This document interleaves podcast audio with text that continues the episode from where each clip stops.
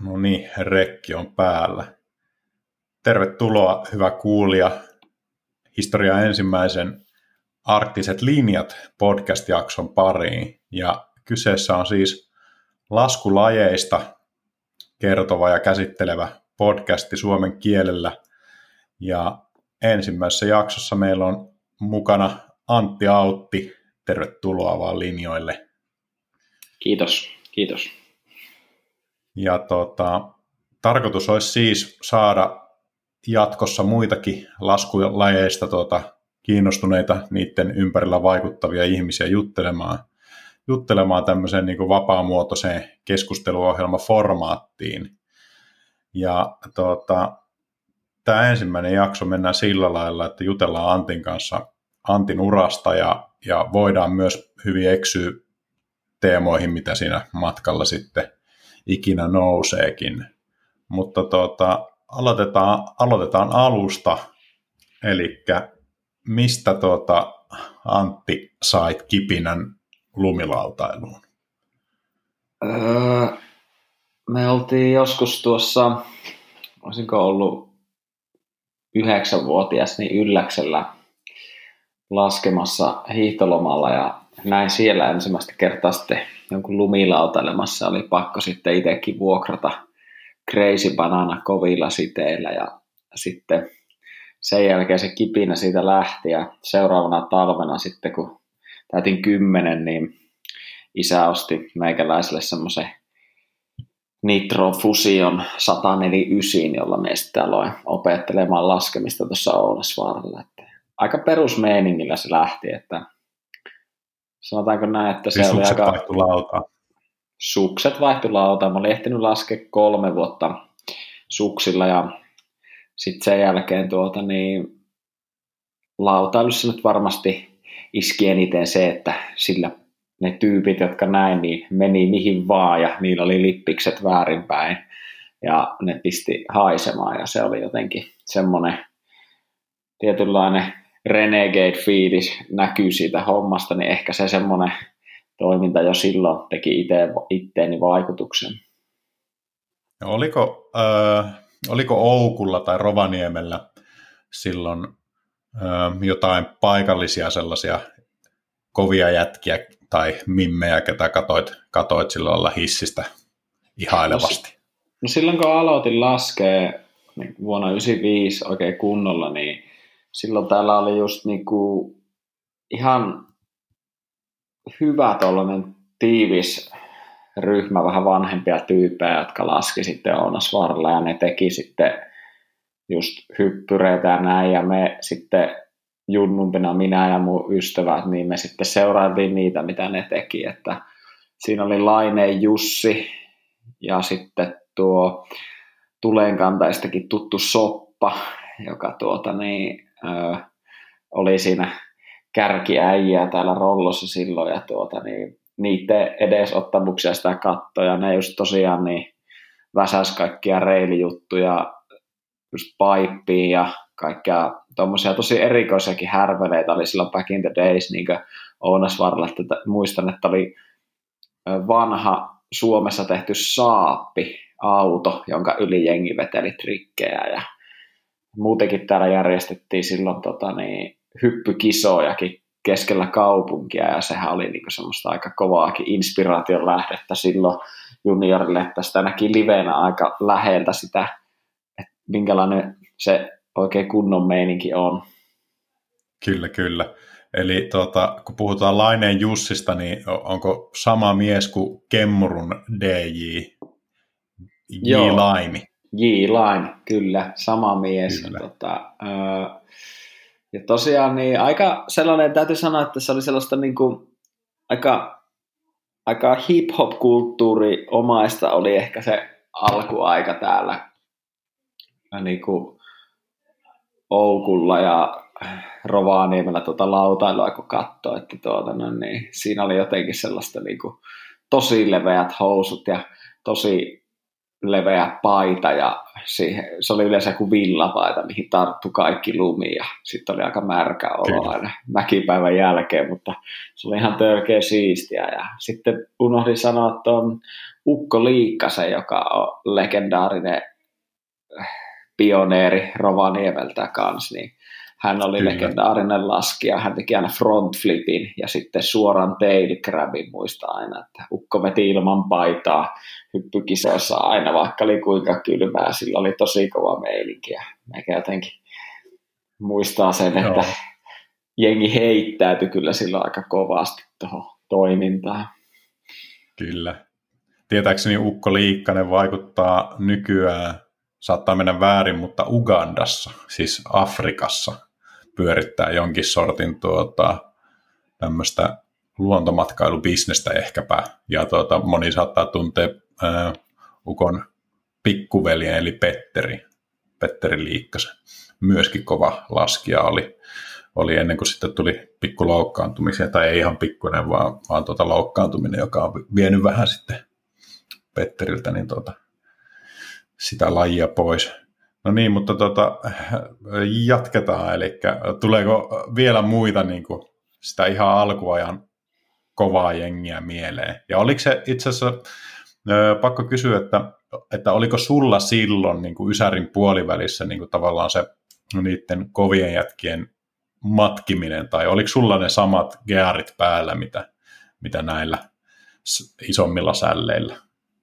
No oli tietenkin, että kyllähän sitä niin heitä näki, mitä niin porukka käytti päällä, että kyllähän silloin esimerkiksi just vaikka Burtonilla oli lowbackit, niin sellaiset siteet, että niissä oli tosi mm. pieni se highback, lowbackeiksi sanottiin ja kutsuttiin, niin, niin ne olisi ollut siisti saada, mutta onneksi en koskaan päässyt niitä testaamaan, koska kuuleman mukaan eivät olleet kauhean hyvät.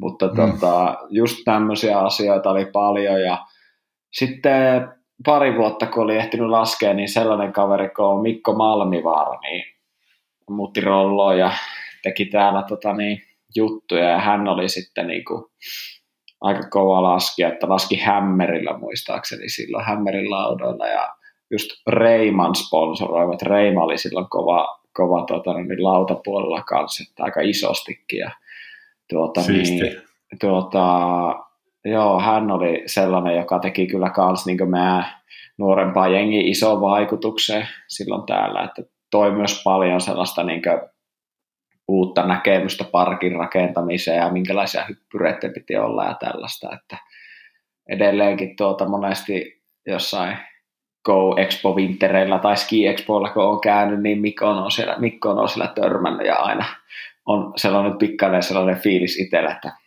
tuossa toi äijä on tota, meikä ihaili, että ei ole sellainen fiilis, että, tuota noin, että tässä heitetään yläfemmoja, vaan meikä, meikä näkee noita nuoruuden sankareita siellä, niin se on aina ihan Kyllä. hauskaa. Se, se on hienoa tietää, että, että tuota, monille varmaan ykkösukko, niin sillä on ne omat, omat tuota, tyypit, ketä on sitten niin katsonut ylöspäin. No Kyllä. ketä sun, tai siis ketkä olisi niitä sun omia kavereita tai sitä sun omaa porukkaa, kenen kanssa laskit silloin niinä ensimmäisenä vuosina?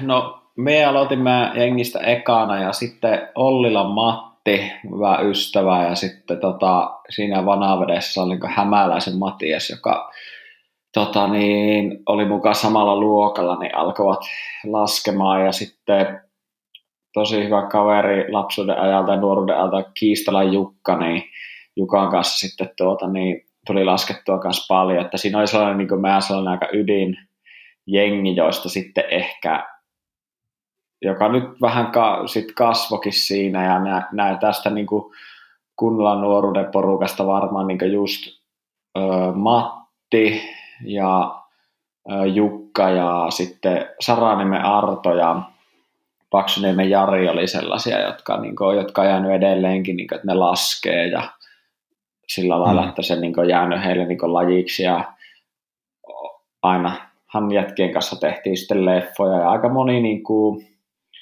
kävi kisoissakin näin ja Mattikin itse asiassa kävi mun kanssa joskus maailmankapissakin samoja skapoja ja näin, että tavallaan niin se meillä oli niin kuin, aika tiivis ryhmä, joka omalla tavalla ehkä jossain vaiheessa vähän jopa kilpaili toisiaan vastaan leikkimielisesti ehkä voisi sanoa, mutta semmoinen kehityskaari oli aika monella niin samanlainen, että sitten ehkä itsellä lähti hommat nousuun, kun pärjäsin kisoissa ja pääsin maajoukkueeseen ja näin. Kyllä, kyllä. Mikä oli, äh, mikä oli niin kuin Oukun tilanne silloin, äh, silloin niin kuin Ysärin loppupuolella? Että mitä se, minkälaista laskettavaa se tarjosi, se keskus? No se aika samanlainen se tilanne mun mielestä oli kuin ehkä nyt voisi sanoa omalla tavalla, että toki asiat on mennyt onnes varmaankin eteenpäin, mutta että niin kuin siellä lautailu on jotenkin niin uusi laji silloin niin Suomessa muutenkin ja tavallaan silloin oli Oukulla jo reilejä ja oli pieni paippi ja sitten lumesta tehtiin tosi paljon kaikkia erikoisia säätöjä, että ei ollut tavallaan semmoisia standardiparkkeja, mitä pitäisi olla, niin kuin nykypäivänä mm. on, että tavallaan niitä vaan testailtiin niitä juttuja ja laskijat oli kissakuskin kanssa aina tekemässä niitä ja se tavallaan se semmoinen yhteishenki ja tietynlainen semmoinen laskijoilta ja asiak- laskijoilta, jotka on keskuksen asiakkaita, niin tuli sellaista niin kuin, niitä vanhemmilta tyypeiltä semmoista painetta ehkä sinne keskukselle, että hei, tämä pitää tehdä tätä, että me tullaan auttaa, me tehdään ilmaiseksi, että me päästään hyppi tuonne. Ja tuolla lailla, niin kyllä Ounasvaara niin vastasi siihen pyyntöön, mutta tosi monesti kävi vaan niin, että sitten jostain kumman syystä niin ja ne oli esim. yhden päivän jälkeen ajettu kasaan ne hyppyrit, että niitä ei enää ollut. Ja tällä Ai tavallaan se sellainen niin kuin muutos sen, että sen lajin hyväksyminen siihen normaalitoiminnan sisälle niin kesti hetken aikaa. Tietenkin, joka on ihan ymmärrettävää, että uudet lajit ja niiden ymmärtäminen saattaa pelottaa. Ja kyllähän sielläkin bisnestä aina on yritetty tehdä Oukulla, vaikka pieni keskus on, mutta että aina sitä niin kuin, aina sieltä päästiin jotenkin eteenpäin, mutta välistä vähän joutui kyllä säätämään enemmän kuin pitäisi ehkä tarvinnut, sanotaanko näin. Hmm. No mitkä, mitkä on ekat kisat, mihin, mihin tuota menit, muistatko? Ah, joo, aivan tosi hyvinkin muistaa. Ensimmäiset kisat, mä olin 11-vuotias, oli Wild Duckin semmoinen keltainen lauta ja tota niin, 140 senttiä pitkä ja oli tota, semmoinen touri kuin Pepsi Max Snow Tour. Ja se tuli sitten tota niin, Rovaniemellä ja sitä varten tehtiin Routala rinteen alas hyppyri. Ja mm-hmm. silloin sinne tuli sitten niin ympäri pohjosta hyviä laskijoita ja Torniosta tuli kovia jätkiä silloin, että Kallin kankaalta tuli kovaa aukkoa pistää sinne ja ää, se oli miesten sarja, avoin sarja, ei ollut mitään junioreita silloin, sitten vaan mentiin mm. siihen ja meikä veti nose grabin flatille naamalleen ekalla. Ja toisella meikä veti shiftin ja ländäsi se oli mun mielestä no, niin. silleen, siisti fiilis. Ja kisan voittaja, mä muistan vieläkin, se veti päkkiseiskan mellakalla, että vähän eri taso oli siinä sitten, mutta tota, ei se mitään, se oli, oli eka kokemus multa. Kuka voitti, muistatko? Ah, en muista se kaverin nimeä. Toi, kakkonen taisi olla Malmivaara, Mikko, ja mm. sitten kolmas sellainen kuin Jussi Mattila. Se oli myös kova laskija asui Rovaniemellä hetken aikaa, teki hyviä kabaseiskoja ja otti loppuun aina indin, niin muistan hänet mm. siitä ihan hyvin. Oli, oli, oliko se niin tuota, pikku Antille semmoinen tuota, iso silmiä avaava juttu nähdä livenä niin jotain tuommoisia temppuja? Vai tuota... Oli tietenkin, että kyllähän kilpailutten kautta, kun Rovaniemellä tavallaan se se semmoinen skene tai se, niin kuin, että millaista se oikeasti hyvää laskeminen Suomen tasolla on, niin sitähän ei niin kuin, nähnyt, näki vaan se, mitä Rovaniemellä tapahtuu. Että mm. tässä vaiheessa mennessä ollut ikinä nähnyt lumilautalehtiä tai nähnyt lumilautailu elokuvaa vielä. Niin ei mulla ollut mm. mitään hajua sitä tasosta ja näin. Ja tavallaan äh, ehkä eniten itsellä jäi siitä mieleen just se niin kuin, vieläkin muistaa niin hyvin sen tilanteen, niin kirkkaana se jännitys, mikä siitä tavallaan syntyy, että on näiden isojen jätkien kanssa täällä kisaamassa ja uskaltaa tavallaan osallistua siihen, että eikä välitä oikeastaan siitä edes, että mitä muut ajatteli siitä, että mitä itse teki, vaan halusi olla mukana sitä toimintaa. Ja se tavallaan itselle jätti kyllä semmoisen muistojäljen, jota vieläkin kyllä hän lämpimästi muistelee, että, että olen todellakin tehnyt nosecrabin naamalle flatille ensimmäisenä ikinä, kun olen osallistunut kisoihin. Onko sulla jäänyt siitä jotenkin sille, että kun sulla on nyt tuota, ollut erilaista junnuprojektia ja muutenkin olet niin järjestänyt paljon kisoja ja, ja tuota, tapahtumia, jos on toki ollut myös junnujakin mukana, niin, niin, niin tavallaan jotenkin sellainen, että, että se on sitä semmoista kulttuuria ja, ja tuota, että sulla on nyt niin kuin tavallaan rooli olla se, olla se iso jätkä ja jollain lailla auttaa niitä sitten niitä junnuja harrastuksen alkuun. No kyllä se varmasti sillä lailla on jättänyt sen muista sille asialle, että mulla on kuitenkin itsellä aina ollut jotenkin sellainen olo, kun on Rovaniemellä laskenut tai täällä Lapissa laskenut, että täällä tavallaan porukka auttaa toisiaan, miten nyt pystyy oikeastaan. Että täällä oikeastaan niin se, että joku on hyvä laskemaan, niin se on kaikille tosi hyvä asia. Ja tavallaan mm. sitten sitä varten toivotaan, että se kehittyisi se yhteisö siinä ympärillä ja tämän hyvän laskejan ystävätkin. Ja sitähän me, miekin niin varmasti yritän nyt niin omilla projekteilla niin junioreiden kanssa tehdä, että tavallaan totta kai tuon yritän tuoda tietoa heille niin erilaista asioista, mutta eniten sitä, että pysyisi sellainen tietynlainen niin kuin, ää, oppimisen fiilis ja inspiroitumisen fiilis ihan sen tekemisen kautta oppimisesta. Ja se, sitähän niin kuin tuo laji itsessäänkin on ollut itsellä ja onkin, että tavallaan sä et tavallaan tarvi valmennusta siihen että sä opit ne perusasiat ja sä pystyt kokemaan niitä juttuja, että sä opit enemmänkin näkemällä ja olemalla mukana. Ja se on mm. minusta niin kuin ollut lautailussa yksi hienompia asioita itselle oivaltaa, että se on semmoista niin kuin, uh, oman mielikuvituksen ja sit käyttöä ja y- yhdistämistä se inspiraation kanssa, mitä on nähnyt jonkun toisen tekevää sitä kautta tavallaan se semmoinen oma ääni siihen laskemiseen sitten syntyy, joka on ehkä se kaikkein hieno juttu laskemisessa yleensäkin. Kyllä, kyllä. No, tota, ö, tekisi mieli lähteä tuosta heti purkamaan, että mistä se on sulla syntynyt, mutta tota, me, mennään mieluummin, niin kuin, jotta pysytään jollain lailla niin kuin, äh, kasassa tai jutun kanssa, niin, niin, niin miten sitten niin kuin, miten se homma lähti sitten kehittymään? Te laskitte ja pikkuhiljaa niin kuin, opitte varmasti enemmän ja sä puhuit, että te olette tehneet niin kuin jotain leffoja, kuvailitte ja näin, niin kerro vähän, miten hommat eteni. No kyllä Mistä? Sen Pepsi Max Snowtorin jälkeen tietenkin niin lähti sellainen kipinä, että mä halusin, että mä haluan lisää kilpailla.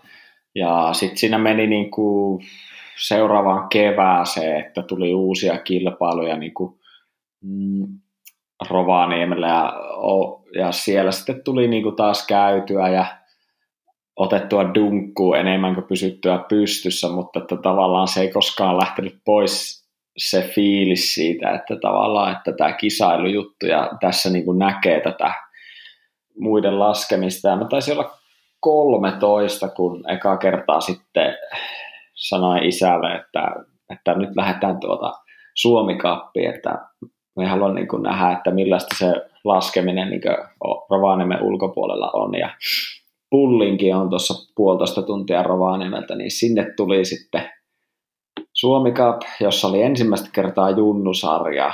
Ja tota, me sitten menin sinne junnusarjaan ja oli viides siinä kisassa oli paippikisa ja tota, eihän mä ollut ikinä suunnitellut edes mitään raneja esimerkiksi, että meikä vaan veteli hatusta siinä laskuun aikana niitä temppuja, että mitä nyt pystyi tekemään, että se oli ihan huvittavaa. Ja tota, ähm, se oli tosi hieno kokemus, mä olin viies ja mä muistan vaan se, että, että vitsi, että tuota, jäi harmittamaan, kun kaaduin viimeiseen hypyyn, kun mä olisin varmaan ehkä ollut kakkonen tai kolmonen silloin. Ja sitten kotimatkalla, niin sanoin vaan isälle, että pitää lähteä sinne SM-kisoihin ja Vuokatissa oli sitten kahden viikon päästä SM-kisat ja sitten mentiin sinne koko jengillä oikeastaan. Ja tota, niin kuin koko meidän kryylä, meitä oli tosi paljon siinä niin kuin, niin kuin noita rovaniemeläisiä laskijoita. Ekaa kertaa lähdettiin mm. junioriporukalla sinne ja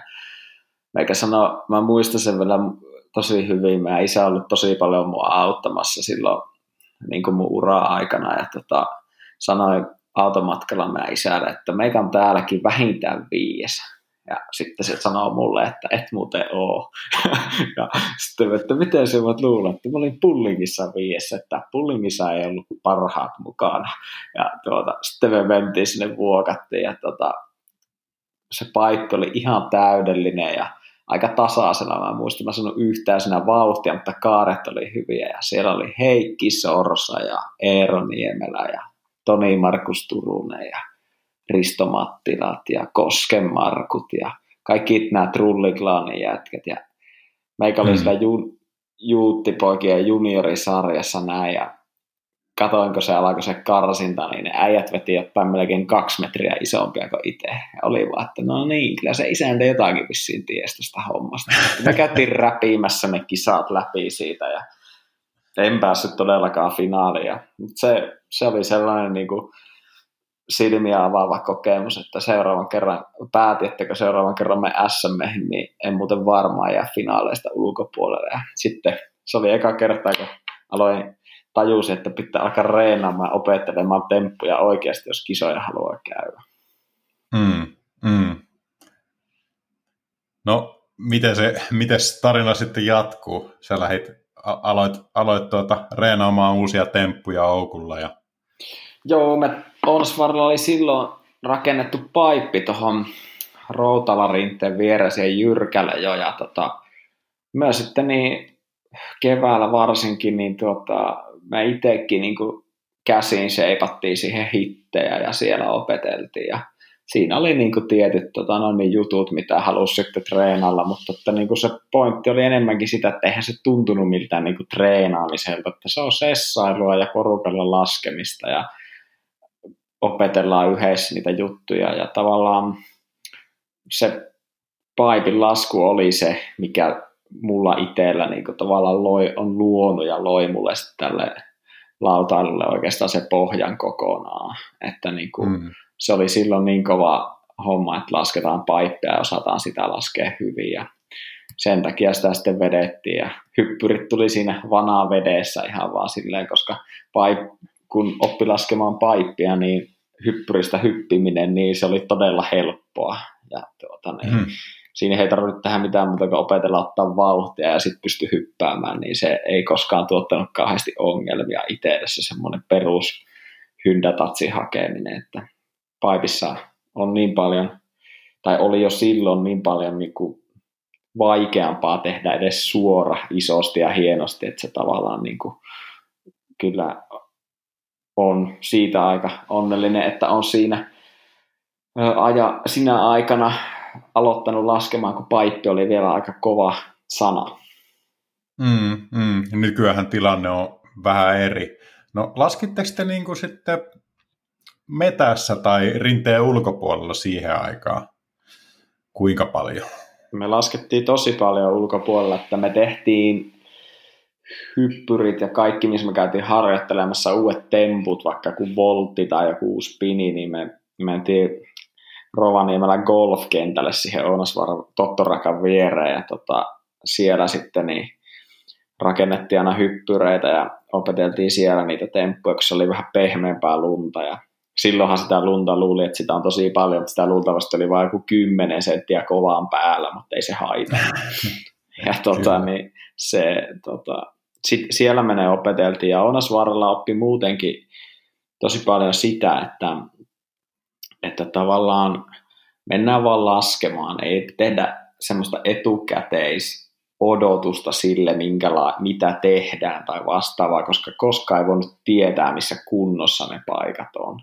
Ja mm-hmm. se tavallaan niin kuin johti tosi paljon itsellä siihen, että me vaan laskin, että jo, joinain päivinä niin muistaa, että sinne vaan meni aamulla kympiksi ja tuli illalla kahdeksalta pois.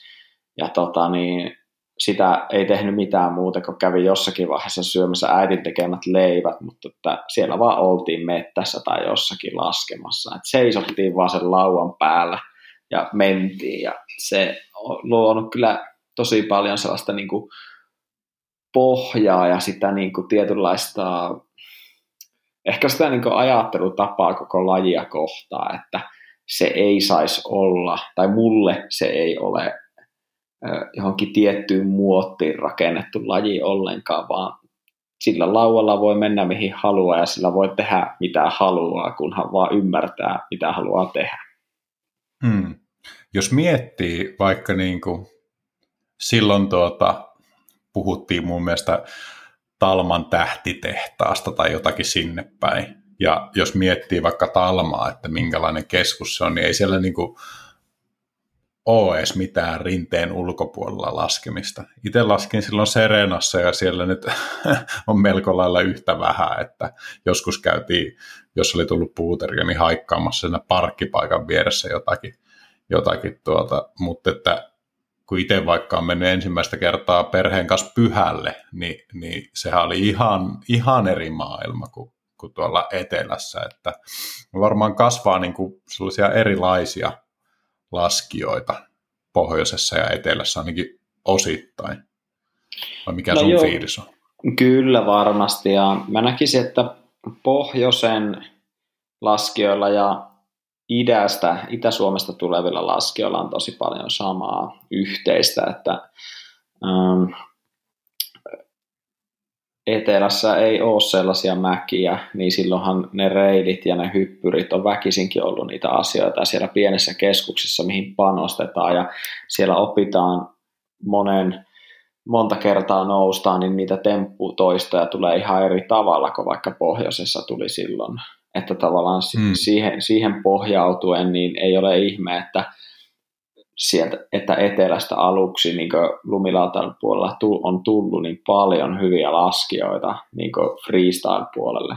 Mutta sitten mitä tulee niin kuin, tavallaan sellaisen overall laskemiseen, että ymmärtää maaston muotoja ja tavallaan sellaista, niin sitten jos sä katsot suomalaista niin lumilautailua laaje, laajemmin, niin sitten sun täytyy lähteä Itä-Suomeen tai Pohjois-Suomeen, jotta sä näet niin kuin tavallaan sen, öö, öö, sen, sen paikan tavallaan vaikutuksen siihen, että esimerkiksi mm. jos mietin jotain laskijoita, niin vaikka Naku, Antti Johanni Piirainenhan Itä-Suomesta ja hän on hyvä esimerkki sellaisesta laskijasta, joka on osannut laskea aina kaikkea hienosti ja tuota, mm. sitten taas niin kuin, mä koen sen silleen enemmän, että kun on katsonut vaikka erilaisia videopätkiä niin eri tyypeiltä, niin Etelä-Suomen keskuksista kotosi olevat laskijat on lähtenyt suoraan ulkomaille opettelemaan puuterin laskemista tai siellä pyörimistä, mutta sitten tavallaan pohjoisessa tai Itä-Suomessa, kun sä oot laskenut koko ikäs mettässä ja vetänyt droppeja ja tämmöistä, niin se on niin kuin kasvanut sulle sisään sen tietynlaisen luonnon lukutaidon ymmärtäminen jo, jo siinä vaiheessa. Ja se sitten mm. tavallaan niin on itselläkin vaikka toiminut tosi hyvin pohjana siihen, mikä takia nyt vaikka lasken sitten vapaa-laskua. Kyllä. No mites Rollossa, tuota, äh, tai jos miettii Suomi-leffoja, mitkä, mitkä vaikka sinne tuota eteläänkin tuli, niin, niin, niin tuota, Rollossa kuvattiin bäkkärihyndiä Suomella, tai bäkkäri ja bäkkäri, ehkä ennemminkin hiekkamonttu hyppyreitä. Niin, niin tuota, tuliko sulla käytyä siellä Rollon hiekkamontuilla?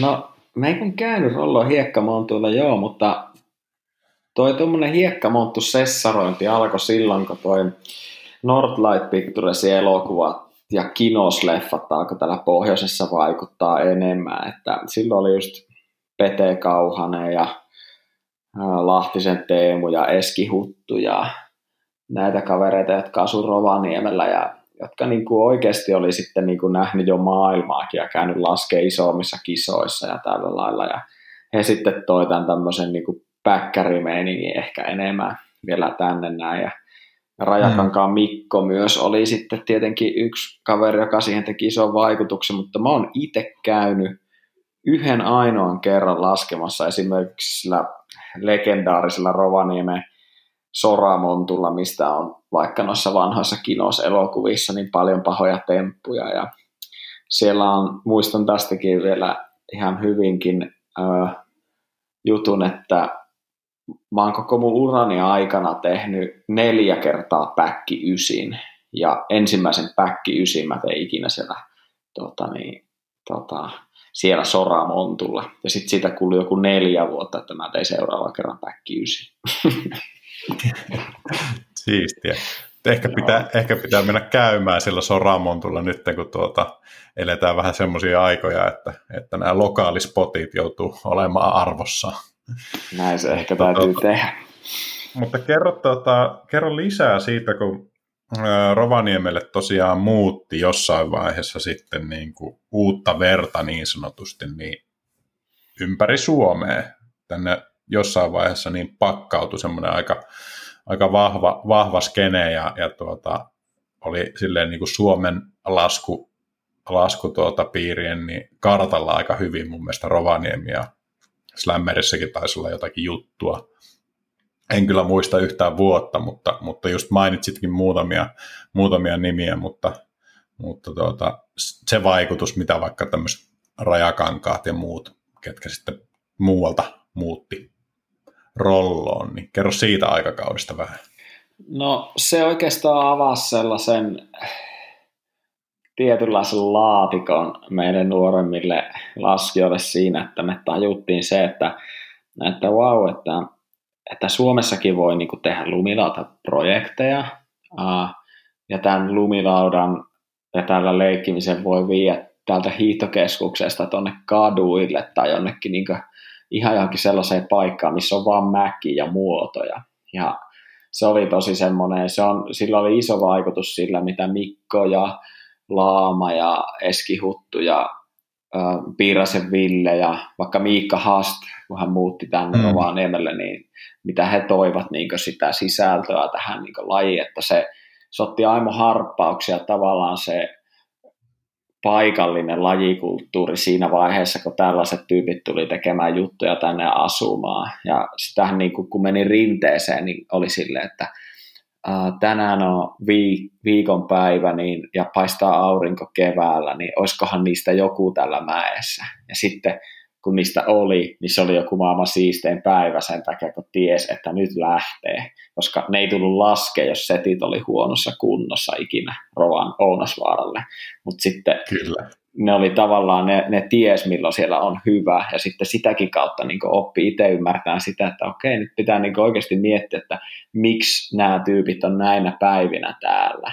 Että toki heillä oli opiskelua ja osa oli töissä ja näin, mutta siinä oli syy, minkä takia ne tuli, että ne mentiin vaan sinne hinkkaan aina, mutta että ne tuli vaan silloin, kun oli hyvä ja ne leipo piru hyvin ja sitten itse oli sille, että, hei, että ehkä tässä on jotain niin kuin järkeä tässä, että leivotaan silloin, kun on tosi hyvä ja muuten voi ottaa rennostikin välistä.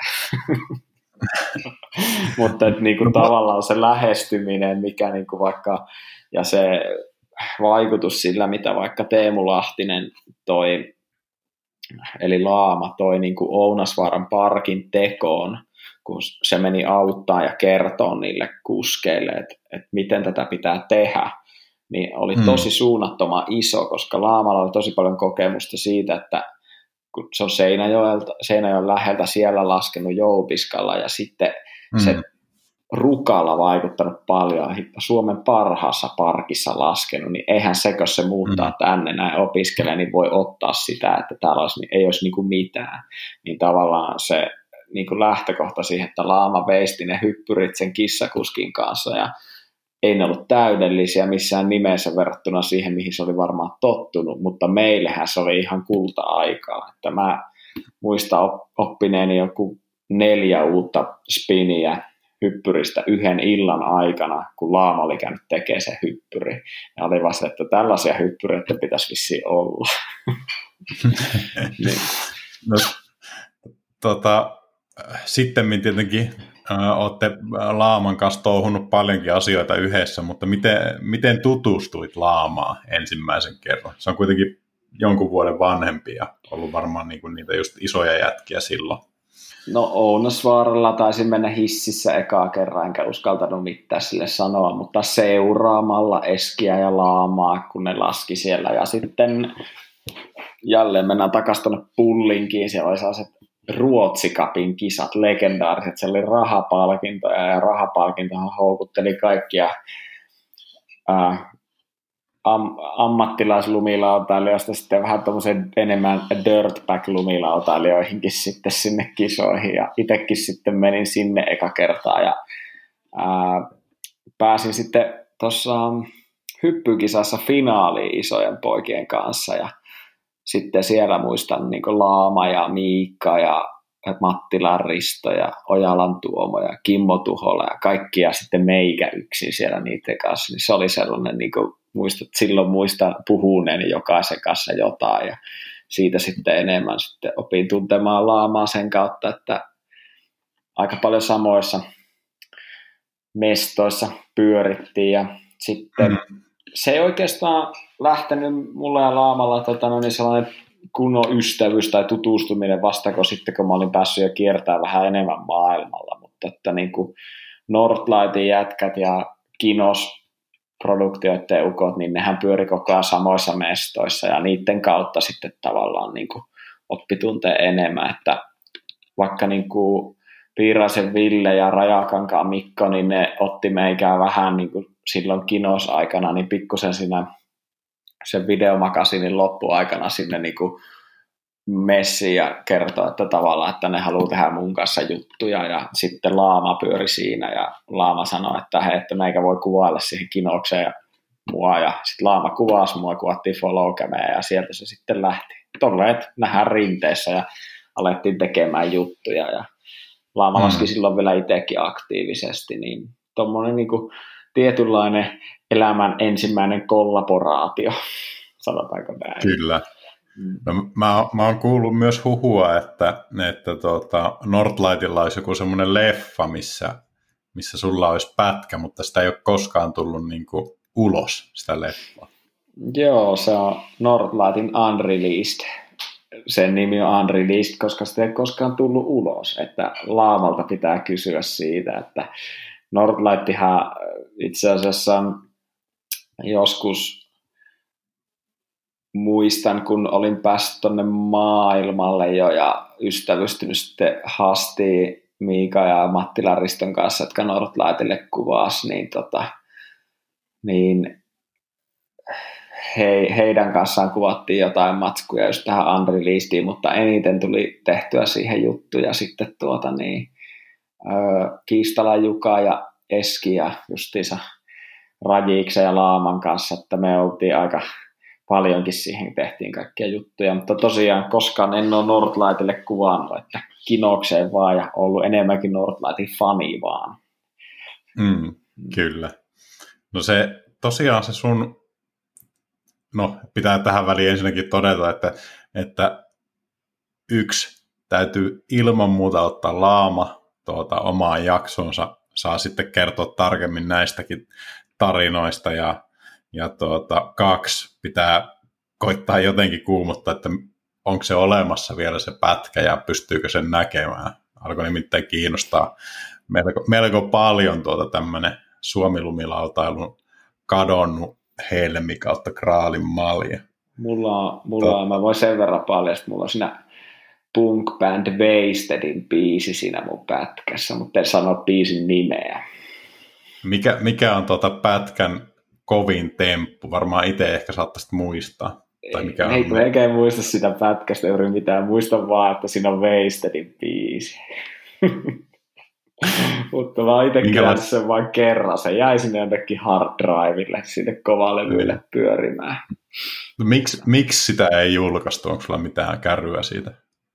Ehkä jätkät alkoi jo näkemään se, tota noin, niin, että kannattaako tästä niin oikeasti maksaa, että siitä tehdään mm. niitä kopioita. Ja se oli tavallaan sellainen just se aikakausi, kun netti alkoi tulee matskua, mutta ei oikein tiennyt, että miten sen nettimatskun kanssa sitten olisi oikein. Ja mm. sitten se jäi sinne jonnekin niin kuin välimuotoon pyörimään. Sun kannattaa laamalta kysyä siitä enemmän tosiaan. Joo, täytyy, täytyy tehdä näin.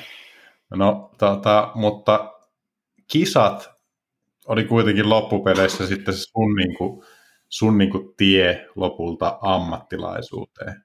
Mitkä oli ekat, ekat tuota, semmoiset niin isommat kisat, missä pärjäsit oikein kunnolla? Öö, en tiedä, voiko ne sanoa isoiksi niin nykypäivän mittakaavalla, mutta 2001 maailmankappi Whistlerissä olin Big Arin kolmas otettiin, suomalaiset otti silloin kolmoisvoito itse asiassa, se oli ensimmäistä kertaa, kun oli Big R maailmankapissa ja Jukka Erää tuli voitti ja Matti Larista oli toinen ja meikä oli kolmas siellä. Ja se oli mun eka kertaa maailmankapissa, että siellä oli kaksi paippikisaa ja yksi Big Air ja tota niin, sit, no olisiko, mä olin 16 silloin ollut ja tuota niin, se oli, mm. se oli siisti reissu sen takiakin, että tota, ää, mulla oli just ja just tullut jostain kisoista sen verran pisteitä, että me pääsin maailmankappiin ja tota, ää, me tuossa Rovaniemellä oli valjo ennen, ihan tässä missä me asutaan ennen, mä isä on siellä, oli siellä, teki niin pisin, pisimpään töitä varmaan kenestäkään, ennen kuin ne pisti sen maahan sen koko paikan, niin tota, muistan kävelleen, niin se paikan ohi ja sanoin niin isälle, että nyt pääsisi Whistleriin ja se sanoi meikälle, että ei, että on kyllä kaukana. Sitten siitä tuli aika kova vääntö hetkellisesti ja että nyt meikä haluaa maailmankappia. Sitten tota, se oli aika kallis se reissu ja mä olin just saanut uh, joku parin tonnin matkabudjetin Billabongilta ja sitten mulla oli alkamassa Flowlta tammikuussa toinen parin tonnin pudu, että mulla oli neljä tonnia budjettia koko kauelle ja sillä ei hirveänä reissata. Ja tota, hmm. muista, että isä tota, niin, sitten tota, isä ja äiti, niin ne lainas meikälle rahaa sen verran, että tuota, pääsin sinne Whistleriin ja meikä oli tosiaan kolmas siellä ja sai sieltä sen verran rahaa, että sai sitten heti pystyä niin buukkaamaan, että meikä voi tulla pääsen seuraaviinkin kisoihin, että maajoukkueesta ilmoitettiin, että sä olit kolmas, sä haluat lähteä seuraaviin kisoihin, että mihin haluat lähteä. Että mä lähden, mulla on nyt niin paljon rahaa tässä tästä kolmannesta sijasta, että mä pistän kaiken näihin matkoihin. Ja mä matkustin sitten niillä rahoilla niin oikeastaan niin koko kauan melkein. Että mun, mun neljän tonnin budjetti nousi sitä yhtäkkiä kymppitonni ja sillä pystyi jo vetämään kaikki maailmankapin kisat ja se oli niin kuin, no ei ihan kaikkia, mutta melkein kaikkia. Loppujen lopuksi niin se kausi päättyi siihen, että mä olin Big Airissa kaksi kertaa kolme joukossa ja Paipissakin olin pari kertaa kolme joukossa ja oli maailmankapin yhteispisteessä Paipissa kolmas ja sitten aukesi sponsoreilta tuota, no, niin paremmat tiilit seuraavalle kaudelle, että se oli niin se mun isä ja äitin päätös niin supporttaa meikä siihen, niin kuin, siihen Wistnerin kisaan, niin se oli niin tosi iso merkitys mm. sillä, että edelleenkin mietin sitä, että sen verran paljasta, että meikä ei ole mistään rikkaasta perheestä. Ja mun vanhemmat joutuivat ottaa sille reissulle lainan pankista, että meikä pääsi mm. sinne. Ja tota, se on niin kuin jotenkin itsellä jäänyt niin mieleen, että, että se supportti siinä hetkessä, kun oli niin itse usko siihen hommaan, niin tuli porukoilta tollainen muuvi, niin se oli niin jotenkin sellainen, että, että ilman sitä muuvia, niin se tavallaan se kehitys ja se tavallaan se iskukyky, niin sitä olisi vaan siirretty. Ja se oli hienoa, että ne uskalsi tehdä sen silloin, koska oman lapsen päästäminen eka kertaa tuonne niin kuin rapakon toisellekin puolelle on varmasti jännittävä tilanne. Mm, mm. Sä olit 16 siinä vaiheessa, niin, niin, niin tota, vaan siinä varmaan vanhemmillani pienet semmoiset, että no, kunhan nyt kaikki menisi hyvin vaan. Että. Joo, oli ja siis, siis, kyllä, ja siis mä olin käynyt niin kuin edellisvuonna, niin kävin Junnu MMEissä kerran ja sitten kävin hakemaan sitä Eurooppa-kapista Itävallasta ne pisteet, että pääsen sinne maailmankappiin, että tavallaan se, se tuki, mikä mun vanhemmilta on tullut, niin on meko edelleenkin, että mä oon ollut tosi etuoikeutettu siinä vaiheessa, että niinkö meidän isä ja äiti on laittanut tavallaan sata prossaa siihen, että meikä pääsee tekemään sitä, mitä me haluan ja täysillä. Ja tavallaan mm. tuota, niin ne, ei ole, niin kuin, ne on yrittänyt aina löytää tavan tehdä, että se onnistuu se asia. Että isä auttoi mua tosi paljon ja hankki niin just noita tuollaisia pieniä rahallisia sponsoreita, että pystyi niin kuin käymään just edes Suomi-kappia silloin junnuna. Että sitä tavallaan saatiin sitä matkabudjettia vähän se ja niin. Se vanhempien apu siihen tekemiseen, niin se on ihan suunnattoman tärkeää oli siinä alkuvaiheessa kyllä. Hmm. Tästä voisi melkein, niin kuin, melkein niin kuin keskustella jonkin vertaa pidemmälle sillä lailla, että, että lumilautailu, jos ollaan rehellisiä, niin sehän ei sinänsä ole mun mielestä mitään niin kuin, se, se, ei, se ei ole niin, niin kuin, tavallaan tasa-arvoinen laji kuin vaikka joku skeittaus. Varsinkaan esimerkiksi niin kuin jossakin Jenkeissä, mutta, mutta myöskään Suomessa, että niin kuin kalusto, ne kamppeet maksaa, hissiliput maksaa, vaikka toki niin kuin, no, suhteellista se, että eihän kausikortti, että jos sitä käyttää joka päivä, niin ei sille päivähintaa jää niin paljon, mutta, mutta tuota, kaikilla ei ole todellakaan niin kuin taloudellisesti mahdollista ja se ei ole niin kuin tavallaan, ei, ei ole samat mahdollisuudet harrastaa harrastaa sitä lajia. Että varmaan senkin takia jotkut laskijat on, on tyyliin niin kuin keskittynyt enemmän vaikka jotenkin reilin, reililaskemiseen tai näin, kun se on ylipäätään niin kuin, et tarvi hissilippuja ja tuota, ei tarvi niinku reissata tai näin, että, että toisilla on vaan parempi parempi niin kuin, tavallaan paremmat lähtökohdat niin kuin siihen harrastukseen ylipäätänsä? Vai on, miten, on, miten sä itse... Täy, on ihan täysin, että miehän esimerkiksi, niin ää, jos mietitään, niin miehän on siinäkin mielessä etuoikeutetussa asemassa, kun mä oon Rovaniemeltä ja mä oon asunut tässä Ounasvaran kupeessa koko elämäni. Ja mä oon, mulla on ollut aina kävelymatkan päässä niin rinne, vaikka se ei ole ollut mm. täydellinen, mutta mä oon voinut laskea kotiin takaisin periaatteessa. Mm. Että mun piti kävellä 50 metriä rautatien yli, että mä oon takas kotona. Et, ja tavallaan tommonen niinku tilanne, niin eihän sitä ole kaikilla mitenkään. Ja jos miettii vaikka Etelä-Suomea näin nyt, niin ö, talvet on lyhyempiä ja ihmiset asuu keskustassa. Joka paikkaan pitää jotenkin yrittää päästä kuitenkin. Mä en tiedä, miten se nykyään menee, mutta ennen tehtiin niin vitsi jollain bussilla yritettiin porukalla rundata johonkin toiseen paikkaan laskemaan ja miten tavallaan niin kuin, paljon se vaatii vanhemmilta ja sit muutenkin tavallaan niin kuin, se vaatii rahaa paljon, että se pystyy niin kuin, auttamaan ihmistä niin kuin, oppimaan laskemaan. Ja mä näen jotenkin sen niin, että sitten kun ne gearit on hankittu ja jos hiihtokeskukseen meneminen on vielä kauhean vaikeaa tavallaan, niin sitten se kehittyminen ja siinä laskemisessa pysyminen voi olla aika paljon vaikeampaa myös. Että en, mun mielestä siinä ei ole mitään väärää, se on hyvä asia, että tyypit, että, että reililaskeminen on niin suosittua, koska se on hyvä tie siihen, että, että pääsee siihen lajiin sisälle ja sitä pystyy tekemään kuitenkin. Että, mm. että se, on, se on äärettömän hienoa, että se että se on tavallaan niinkin suosittua, koska se on loppujen lopuksi se on halvin tapa tehdä sitä lajia ja sitä kautta pystyy pääsemään eteenpäin myös niin kuin lajissa kuitenkin, että, että, mm. että se jokainen tavallaan on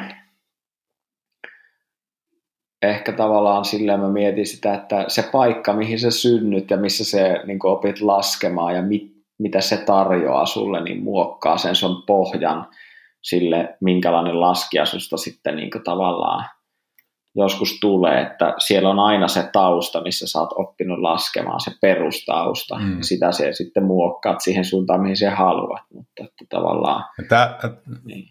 tämä on varmaan semmoinen myös, niin kuin mistä moni on puhunut, jotka on käynyt vaikka sen ää, tämän Snoukka-lukiopolun, että se on niin kuin vienyt niitä eteenpäin ensinnäkin sen takia, että ne on päässyt laskemaan niin kuin hyvissä olosuhteissa niin paljon, että jos ne on ollut vaikka jostain muusta, muusta tuota, jostain vaikka kaupungista kotoisin, jossa on ollut mm. ihan eri, eri mahdollisuudet sitten niin kuin laskea ja treenata. että se on ollut se valmennus yksi juttu, mutta sitten se ihan yksinkertaisesti se, niin se laskumäärä ja se, ne, niin kuin niiden suorituspaikkojen Äh, kunto on mm. ollut sitten kuitenkin se ratkaiseva juttu. Ja jos miettii sitä, että niin itse aina silloin tällä kokee kateutta vaikka jotain norjalaisia kohtaan, että, että niillä on tuota sellaiset vuoret siinä niin kuin periaatteessa huoltoaseman takana, kuin vaikka, mm. vaikka tuota, Nordgeospotte, niin Sellinmäki, niin meillä ne Sellinmäet on sellaisia, että sä saat yhden hyndän kaivettua siihen ja that's it. No, näin se on kyllä. Me ollaan synnytty eri paikkaa. Ja mm. yksi, mitä pitää vielä mainita tuossa, niin ähm, tavallaan yksi sellainen juttu, mikä tuli mieleen tästä niin Ounasvaaralla ja Rovaniemellä laskemisen oppimisesta, niin oli se, että oikeastaan meidän porukalla, kun me laskettiin, niin meitä ei edes kiinnosta, onko se keskus auki tai onko siellä hissi pyörimässä, vaan me vaan laskettiin ja me haikattiin sitten sitä. Ja tavallaan se mentaliteetti on jäänyt tosi paljon itselle mieleen, että sille ei oikeastaan ole väliä, että onko edes keskusta, kunhan on mäki periaatteessa. Mm. Että se mä, mäen niin kuin merkitys on korostunut niin myöhemmällä iällä ymmärrys siitä, että miten paljon se, niin se Ounasvaaralla juniorina tavallaan opittu mentaliteetti luonnossa liikkumiseen, lumeessa liikkumiseen, itse asiassa merkitte teille vieläkin, että se tavallaan se sama ajatus siellä on. Ja mitä nyt niin sitten vaikka norjalaisiin tulee, niin toki heillä on isot mäet ja näin, mutta mun rehellinen mielipide on se, että esimerkiksi täällä Lapissa tykkään asua just sen takia, että meillä on todella hyvät keskukset ja meillä on äh, aika laaja katseista porukkaa ja, ja täällä oppii tavallaan niin kuin ehkä laajemmalla rintamalla laskemaan. Sanotaanko näin? Tämä on mun fiilis, jos mä mietin verrattuna Pohjois-Norjaan sitten, että sinne pitää mennä mm-hmm. tekemään mm. sitten sitä isoa laskua, Big Mountainia, mutta sitten tavallaan niin kuin sen, sen, mitä kaikkea sen lajin ympärillä on muuta, niin itse en näe niin kuin ehkä, niin jos mietitään Suomea ja po, yleensäkin pohjoista, niin parempaa paikkaa kuin Suomen Lappi asua just sen takia, että, että täältä sulla on mahdollisuus mennä kokemaan se koko 360, mitä tämä laji voi tarjota oikeastaan.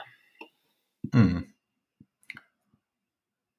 No tota, mennään, mennään eteenpäin siinä, siinä tota sun polulla ja, ja tota, pärjäsit niissä kisoissa, sait vähän budjettia kasaa ja tota, ö, homma lähti siitä niin kuin pikkuhiljaa rullaamaan.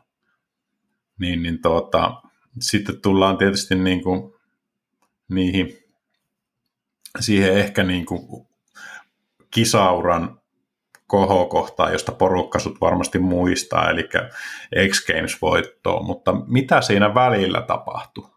Vuonna 2001 puhuttiin äsken niistä, niistä junnu niin, niin tuota, mites, mit, miten siinä niin välillä? No, Onko siinä mä, jotain semmoisia virstanpylväitä? No joo, onhan siinä paljonkin, että se vuodesta 2001 2002 kausi, niin se oli semmoinen niin itselle sellainen kausi, milloin me niin sain ensimmäistä kertaa sen kauden jälkeen sponsoreita sen verran niin budjettia, että mä pääsin kiertämään. Ja seuraavalla kaudella tuli aika paljon niin kuin harppauksia kehityksessä, että pääsi niin kuin laskeen tosi paljon ulkomaille ja laskettiin paipia paljon ja siellä niin kuin tavallaan kyti sellainen niin kuin tekemisen meininki, että alkoi näkeä, että en mä enää haluakaan laskea pelkästään maailmankappia, vaan me haluan päästä noihin isoihin kisoihin ja pikkuhiljaa alkoi sitten tulee niin kutsuja maailmankapin jälkeen niin johonkin Euroopan Openiin ja Eren Styliinkin pääsin ja X Gameseihinkin pääsin sitten ja tuota, sitä kautta tavallaan se laskemisen sellainen tai se koko lajin niin kulttuurin näkeminen sieltä niin tosi korkealta leveliltä alkoi vasta niin hahmottua itselle, että se vaan oli sellaista, niin kuin, että se silloin oli vielä tosi paljon tätä niin hiihtoliiton ja kansa, entisen kansainvälisen lumilautaliiton tuota, niin, tappelua ja laskijat niin tyyliin haukku välistä niin muita laskijoita, jotka tuli maailman Fissin kautta tonne maailmalle ja niin itsekin sain mm. kokea sitä paljon, että oli tavallaan sellainen niin ei hyväksytty tyyppi siellä niin näiden mm. pro-tyyppien keskuudessa, että oli ihailu, kuinka hyviä he ovat. Just vaan sen takia, että mä olin käynyt Fissin kisoja ja sitten jossain Living No Euroopan Openissa muistan, vedin tosi hyvän lasku ja sen laskun jälkeen se selostaja vaan huusi, että vitsi, että Antti Alti, the fish ruler. Ja sitten jengi vaan nauro siihen päälle. Ja sitten meikä oli silleen, että oikeasti niin että fish ruler. Että niin kuin, haastakaapa paska. Että tuli niin huono fiilis siitä. Ja sitten menin sinne ylös, laskin paremman ranin ja voitin aika monta niitä tyyppejä siinä. Niitä, jotka hmm. oli naureskellut sille ja tyyliin vähän sellainen keskarifiilis oli itsellä kaikille sen kisan jälkeen, että te olette ihan naurettavia tyyppejä. Että te tiedä, mistä meikä tulee, että minkä aikakauden laskija minä olen. Että ei tässä ole mitään mm. järkeä mm. tällaisessa, että laji kehittyy ja elämä muuttuu ja hiihto, lumilauta, kansainvälinen lumilautaliitto on tehnyt jotain virheitä, kun ne ei ole se kattojärjestö enää. Että niin. Varmaan se on se olympialaisjuttu, mikä tässä merkkaa. Mietin jo silloin muistaakseni. Ja tota, niin, kyllä. kuitenkin niin sen kisan jälkeen mulle alkoi tulemaan tosi paljon kutsuja sitten tämmöisiin mm. kisoihin, mitkä ei ollut maailmankappia. Ja yksi niistä oli sitten X Gamesit ja tota, pääsin sinne ja sielläkin mä, mä muistan, se jotenkin osui muhun tosi paljon se, se haukkuminen siitä, että mä olin tehnyt tavallaan Fissin ja Hiihtoliiton kautta sen mun alkuuran breikkauksen sinne maailmalle. Ja mä mietin, että tullaankohan täälläkin niin ESPNllä haukkumaan niin meikää joksikin tällaiseksi tyypiksi, mutta sitten sinne kun meni, niin kaikki heti vaan ylävitosia. Oli sillä, että, että tämä on niin mahtava juttu, että saadaan uusia tyyppejä laskea tänne näin. Ja Mä olin tosi otettu siitä, ja teki muuhun vaikutuksen, että mut hyväksyttiin saman tien siellä niin kisoissa, missä, mitä mä olin niin seurannut pienenä poikana, niin että tämä niin kuin, mm. että, että tämä on kuten X Gamesit ja X Gamesit oli silloin isoin kisa ihan ylivoimaisesti ja sillä oli semmoinen status ja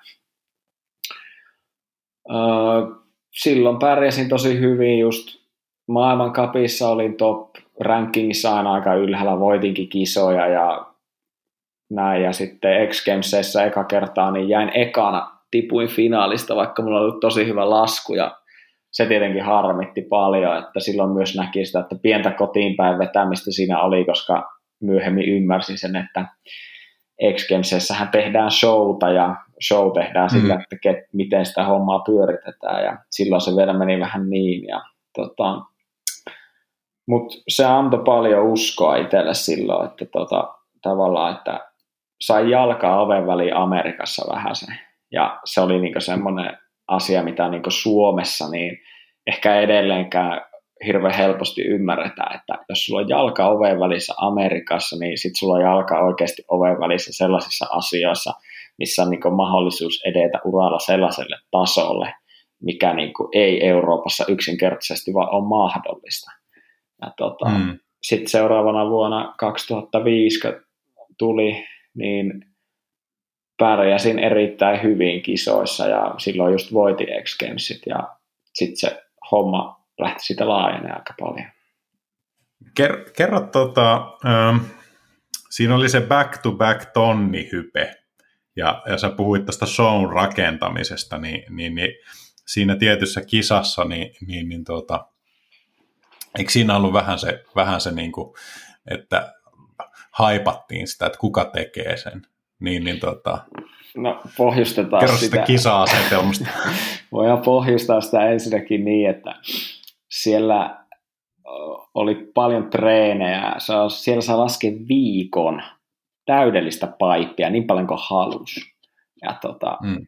mä olin oppinut sitten jo ennen sitä niin kapatonnin nose grabilla ja silloin en vielä osannut fronttitonni ottaa oikeasti kunnolla grabia, mutta että kuitenkin sain sen fronttiton ihan hyvin vedettyä. Ja tota niin, öö, siellä sitten alkoi niin jo ennen karsintaa, että kuka vetää maailman ensimmäisen back-to-back tonnit. Ja mä mietin siellä, että maailman ensimmäinen back-to-back tonni, niin sehän on vedetty jo pari vuotta sitten, kun Danny Cash veti se US Openissa, että mikä juttu tämä on. Mm. Ja sitten mm. jossain huudettiin, että maailman ensimmäinen kapatonni. Ja sitten mä mietin, että eihän tämä ole mahdollista, että legendaarinen, suomalainen legendaarinen Sepu Goulberg, hän on ensimmäinen lumilautailija, joka on tehnyt kapatonnin paipissa ikinä. Niin ja siitä ja oli kuitenkin kulunut jo hetki. Siitä on kauan aikaa. Se on ennen 2000-lukua, herra edustaja. Ja tuota, öö, no kuitenkin niin sitten oli karsintailta ja olin toinen niissä karsinnoissa. Mä tein silloin kapatonni, mutta en tehnyt fronttitonnia siinä karsinnassa ja pääsin ihan helposti finaalissa. Lasku sujuu hyvin ja sitten tota, Risto oli silloin kans Mattila siellä. Risto oli eka, joka sitten tippui siitä finaalista. Ja sitten finaalipäivänä niin oli tosi, tai finaali-iltana oli sellainen niin tilanne siellä, että tota, meikä muistaa, että meikä kuunteli sillä ylhäällä The Helicoptersin By the Grace of God biisiä ja oli sille, että nyt voisi ehkä koettaa back to back tonnia, mutta ei se tällä biisillä lähe. Ja sitten tota, vaihoin biisiä siihen finaaliin. Ää, ja tota, laitoin siihen toi joku Mötley Crue Kickstart My Heart. Kyllä, ja erittäin sitten, kova. Erittäin sitten kova. Tota, niin, ää, mä laskin ne kaksi ekaa laskua, niin eka oli semmoinen ihan semilasku, se oli ihan semmoinen, mä olin, olisin ollut neljäntenä siinä sen jälkeen. Ja sitten toisella mä olin sille, että no se eka oli ihan silleen ok. Ja no mä tällä toisella sama, mutta vähän isommin, jos mä olisin kolme joukossa, niin se olisi ihan hyvä ja mä sain sen ja mä olin kolmantena siinä. Ja sitten ennen sitä vikaa laskua, niin mä muistan sen, että tota, niin, öö, siellä alhaalla, niin Ristoa haastateltiin ja Risto sanoi siellä alhaalla siihen mikkiin, että Antti tekee nyt back-to-back tonnit ja voittaa tämän homma.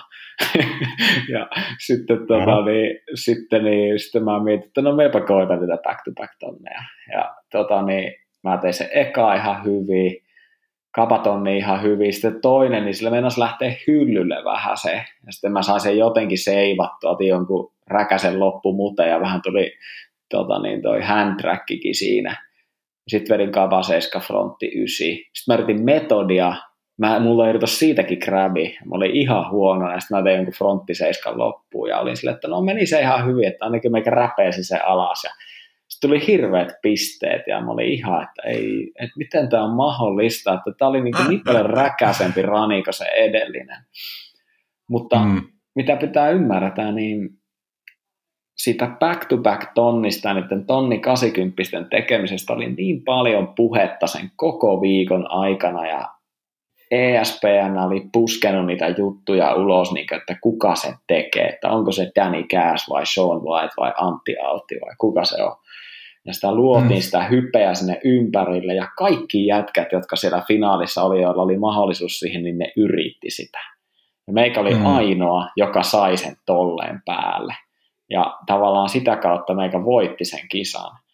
Ja sen kisan jälkeen totta kai niin aukesi niin portit aivan eri tavalla ja alkoi puhelin soimaan, että tuu vaikka mihin kisoihin näin. Ja siellähän ne back-to-back-tonnit on meni sitten todella paljon paremmin kuin miten niin itse X. Mutta että tavallaan kyllä, se, kyllä.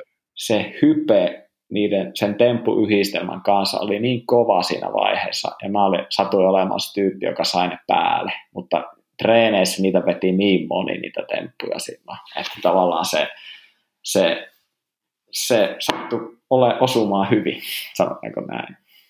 Oliko, oliko X Gamesissa niin tuota, suurimmat palkintorahat, vai oliko se vaan se, niin se eniten media tuota, X Gamesin palkintoraha oli ihan ok, uh, mutta ei se missään nimessä suurin palkintoraha. Sitten piti, piti mennä Japaniin, että mä oon voittanut jostain Japanin maailmankapista enemmän kuin X Gamesin tuota, niin, voitosta rahaa. Ja se kertoo aika paljon siitä, että miksi esimerkiksi maailmankappeja joskus kannatti käydä, koska sillä pystyy mm. elättämään itseä aika hyvin kuitenkin, jos homma, homma rullas.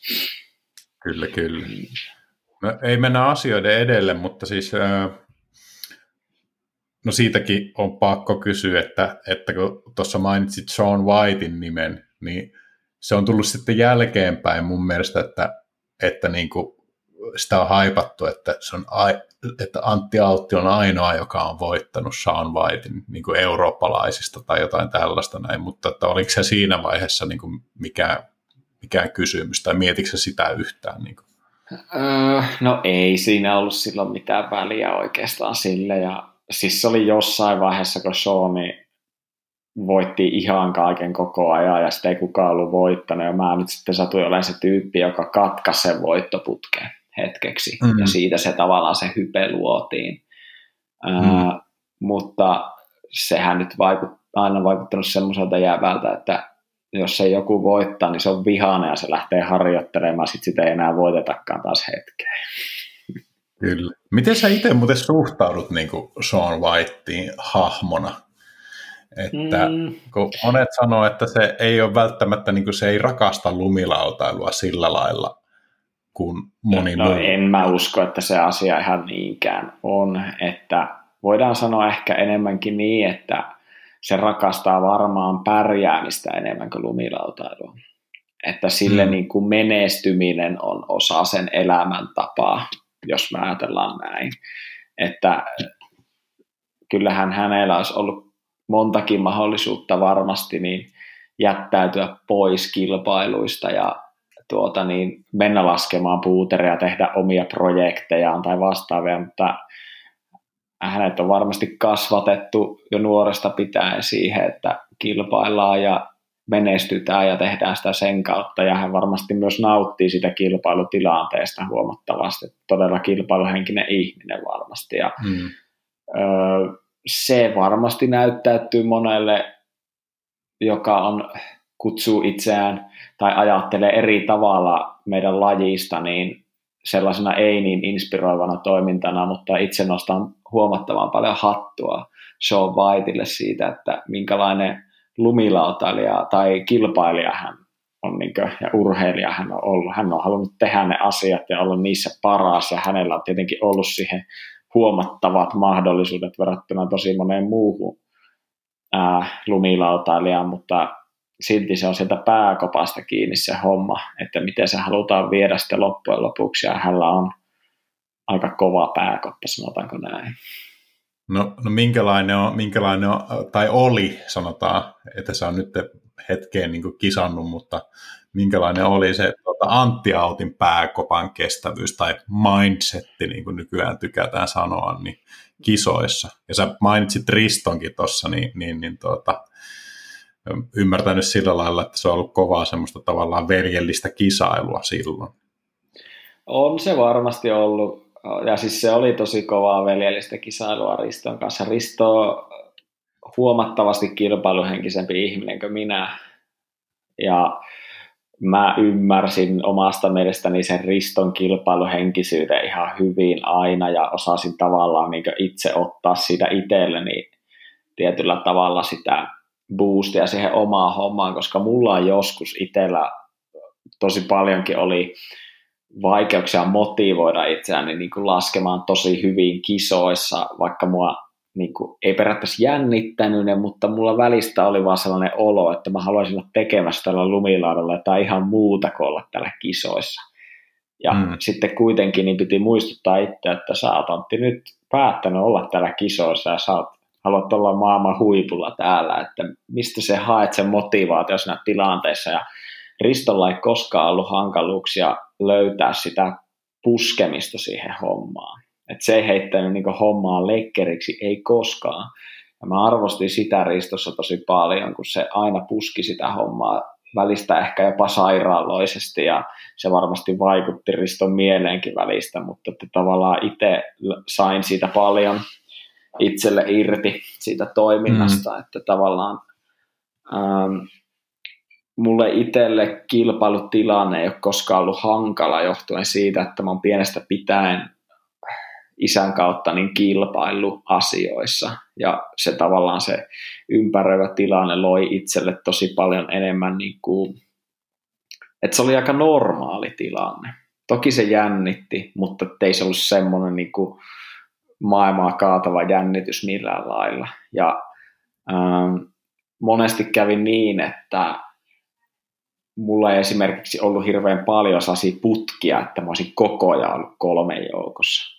Että mulla saattoi olla sellaisia tilanteita, että no mä olin nyt viides ja sitten mua ärsytti se, että mä olin viidessä, mä olin seuraava, seuraavassa kisassa taas kolme joukossa, mutta sitten yleensä niin en oikeastaan muista semmoisia keskikastin tuloksia itseltäni ollenkaan, vaan yleisesti ottaen kaikkein huonoin tulos ja kaikkein parhain tulos tavallaan jää mieleen johtuen siitä, että niistä epäonnistumisista mm. itse sai tosi paljon enemmän boostia ja ymmärsi, minkä takia tekee niitä väärin, niitä asioita, ja sitten seuraavassa kisassa se toimi taas aivan eri tavalla.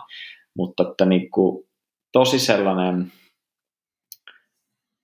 fiilispohjainen lumilautailija mä oon aina oikeastaan ollut, että se mu, mua ei oikein niin ole voinut pakottaa siihen niin kuin, tekemiseen. Mm. ja aina kun mä oon yrittänyt pakottaa itseni jotenkin tekemään sen laskemisen siellä kisoissa tai kun yritin, niin siitä ei yleensä hirveän hyvää tuota tulosta tullut sitten, että se, se saattoi ehkä joskus näkyä varsinkin loppuajasta mun uralla, kun fiilis laskea puuteria oli suurempi kuin fiilis olla paippitreeneissä, kun tuli skippailtua niitä treenejä sitten aika paljonkin.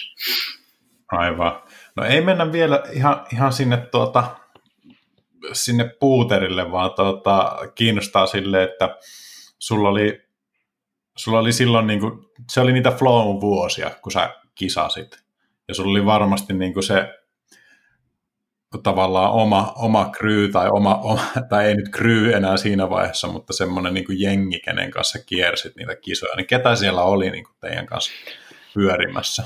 No me oltiin Riston kanssa kovaa Aisa-pari kyllä silloin ja kyllähän Miikka Hasti oli siellä kanssa mukana, mutta Miikka ei ollut niin paljon missään nimessä niin samoissa kisoissa kuitenkaan, että jos me ajatellaan sitä niin maailmanlaajuista isojen kisojen kiertämistä, niin me kyllä Ristonkaan mm. käytiin sitä paljon. Et maajoukkueesta kävi sitten muita tyyppejä kans, niitä niin Ruha Jaakko ja Toni Markus Turunen ja öö, Ilka Emeli Laarikin kävi niitä jotain kisoja, sillä Peetu alkoi käymään silloin niitä kisoja, Piiroinen ja Markus Malin ja Janne Korpi, että ne tyypit, jotka oikeastaan tuli sitten meidän jälkeen siihen maajoukkueeseen, niin alkoi siellä tulemaan mutta Oliko se niin, Ettala, Ettala kuviossa Ettala, ollenkaan, tai Sorsa? Ettala ja Heikki kummakin niin kuin ollut samoissa kisoissa, mutta ne on ollut enemmän niin kuin kutsukisoissa niiden kilpaa Eero niin videoprojektien kautta ja Heikki hänen niin kuin edellisen niin kuin uskomattoman kilpailuuraan ja sitten videoprojektien kautta, että Heikki niin kuin lopetti kilpailemiseen sinä vuonna, kun meikä pre, alkoi breikkailemaan vähän sen. Niin tavallaan me nähtiin heitä vaan ja ainoastaan sitten niin noissa isoissa kutsukisoissa, mutta että niin jos me ajatellaan semmoista kovaa kisarundausta, missä sä käyt kaikki kisat, mitä maailmalla tyyli on, niin se oli meikään Risto, jotka sitä teki. Mm. Että Markku kyllä, Koski kyllä. kävi kanssa jonkun verran, mutta ei läheskään niin paljon, että me oltiin Riston kanssa niin kunnon kisatykkejä, me oltiin niin hevosia, jotka meni niihin kisoihin tyyliin, ja me rundattiin Joo. meneen sitä. Kyllä. No tota, ö, oliko, se, oliko se ihan semmoista streittiä urheilijaa elämää, vai tota, tuliko käytyä viihteillä kisojen ohessa? No tuli varmasti käytyä viihteellä kisojen ohessa. Eihän sitä voi kieltää. Kyllähän meidän täytyy niinku miettiä, että me ollaan niinku eletty ehkä sitä lumilautailun hopea-aikaa ja me ollaan niinku koettu, tai minä koin tosi paljon sitä, että mitä se on ollut se lumilautailu hurjimmillaan, kun ollut älyttömät palkintorahat ja älytön meininki niitä. Ja siis olihan silloin, kun itse meni just vaikka sinne Whistlerin maailmankappiin eka kertaa, niin siellä ylhäällä oli lähtöpaikalla lämmitetty teltta, missä tarvittiin bisseä. Ja sitten mä olin silleen, että, että täällä on kisat käynnissä, meikä on 16, että täällä tarjotaan niin jengille ilmasta kaljaa. Ja oot vaan silleen, että tämä on niinku kova kisamesta, että täällä on aika moista, että tämä on maailmankappi, tämä on vielä hiihtoliiton maailmankappi, mutta siellä oli aina jotain muita sponsoreita, jotka sitten vähän teki asioita eri tavalla. Että, mutta että tavallaan jos miettii, niin se kilpaileminen ja niihin kisoihin valmistautuminen ja laskeminen itsessään, niin se oli tosi semmoista niin itsellä aika laskelmoivaa kuitenkin ja halu tehdä hyvin niitä hyvin, mutta sitten kyllä kisojen jälkeen oltiin aina jossain juhlissa. Ja jos kisat meni mm. hyvin, niin ne juhlat saattoi kestää pari-kolmekin päivää ihan helposti. Ja katsottiin vaan, että koska on seuraavat kisat, että koska niin kuin pitää olla fiksuja tälle. Että me ei tavallaan niin kuin ihan hirveänä sekoiltu eikä mitään tuommoista, mutta että kyllä me, niin kaik, no, me, me nautittiin siitä tilanteesta, että mitä siellä niin tarjottiin, niin kyllä yllin kyllin ja se tavallaan se, se siinä semmoisessa kuplassa eläminen, että sulla on tavallaan koko ajan semmoista tietynlaista niin tunteiden vuoristorataa, pettymystä, voittoa, niin semmoinen tasainen elämä, siinä keskellä, niin se tasainen elämä, niin sitä ei oikeastaan ollut missään muualla kuin sitten, kun tuli kotiin. Ja koto, se tasaisessa elämässä oleminen, niin se oli tosi hankalaa vaikka mulle. Että, mm. että mä en oikein tiennyt, miten me olisin niin siinä tilanteessa. Ja sitten niin kuin kesä tuli ja mä ootin vaan niitä, että kunhan nyt tulisi jotain pyyntöä, että lähdetään jonkin fotosuutteihin tai jonnekin. Että mulla oli tosi vaikea olla paikoilla ja olla niin kuin ihan vaan niin nauttia sitä tilanteesta, että meikä on kotona ja mulla on kaikki hyvin ja ei mitään ongelmaa, että otetaan rennosti ja sekin rennosti olo yleensä sitten meni siihen, että me mentiin jotain urheille ja sitten me käytiin baarissa jätkien kanssa. että tavallaan se, että se oli sellaista nuori, nuore klopi elämää myös osaksi, mutta että niin myöhemmässä vaiheessa meikä vasta alkoi niin tajua, että että meikä ei ole johonkin neljään tai viiteen vuoteen pysähtynyt, ellei mun ole ollut pakko pysähtyä jonkun loukkaantumisen takia. Mutta että ne, mä en ole niin vapaaehtoisesti. Ei tullut mitään. No jossain vaiheessa on tullut pahoja loukkaantumisia, mutta kuitenkin niin kuin semi-ehjänä oot pääosin pysynyt. Onko se semmoinen no, käsitys? Semi-ehjänä on joo, ja loukkaantumiset, niitä tuli. Uh, pahin tuli siellä tota, ö, 2009 niin tuolla Copper Mountainilla Coloradossa, kun mulla oli jetlagi, aika droppas paippi, vedi frontti seiska, oli laskemassa switchinä, tekee kaba seiska, ihan lungilasku näin, niin sillä oli monttu siellä alhaalla ja Eikä huomannut sitä monttua, mä olin vähän väsynyt, mulla lähti jalat alta ja mä lesin sieltä niin johonkin kolme metriä ja ländesin kylkiellä siihen koupparille ja lesi sieltä sinne monttuu se vähän yli kuusi metriä selälleen. Ja sitten, se, sitten mut rondattiin sieltä suoraan sairaala vuoteelle ja annettiin hulluna kaikkea droppeja, että meikä pysty puhumaan. Ja mulla tuli ilmarinta, mulla, mulla murtu kuusi kylkiluuta, mun perna laajeni silleen, että meikä ei saanut lentää tai se oli niin lain, että se, niin kuin ne joutu, mä jouduin niin kuin sitten osastolle tietenkin siitä, ja sitten maksaan tuli joku viiru siitä iskusta, ja tuota, tosiaan se toinen keuhko, niin se ei toiminut johonkin viikkoon ollenkaan. Ja mulla oli semmoinen putki siinä mahassa, mistä se sitten näkyy vaan, kun sieltä niin tuli ulos jotakin verta koko ajan tai jotain liejua, että sen kautta pystyi hengittämään jotenkin. Ja se, se oli aika tiukka silleen. Ja sitten tota niin, joo, se oli... se yhtään, kerro vaan, sori. Niin, siis se, se oli niinku, se oli just vielä se aika, kun mä olin miettinyt paljon sitä, että pitäisikö mun lopettaa niin kuin ne kisaaminen. Ja tota, siellä sairaalavuoteella mulla ei ollut kyllä mitään hajua, mitä mä meinaan tehdä, koska meikä oli jotenkin niin pihalla koko ajan. Ja, siellä Varmaan oli niin, hyvissä dopeissa. Joo, paitsi sitten jossain vaiheessa ne, mä pyysin, niin kun mä soitin maajoukkueen lääkäri, silloiselle lääkärille Sigri Tukiaiselle ja sanoin, että voiko se pyytää, että ne lopettaa niiden droppien antamisen, että kun mä en tiedä yhtään kuinka kipeä mulla on paikat. Hmm. Ja sitten ne lopetti sen ja sitten alkoi, niin kun, sitten mä halusin vaan niin elää siinä tilanteessa, että mä tiedän, että kun mulla särkee, että missä mä oon. Ja sitten aina sen säryn kanssa pystyy elämään silleen. Ja tota, hmm.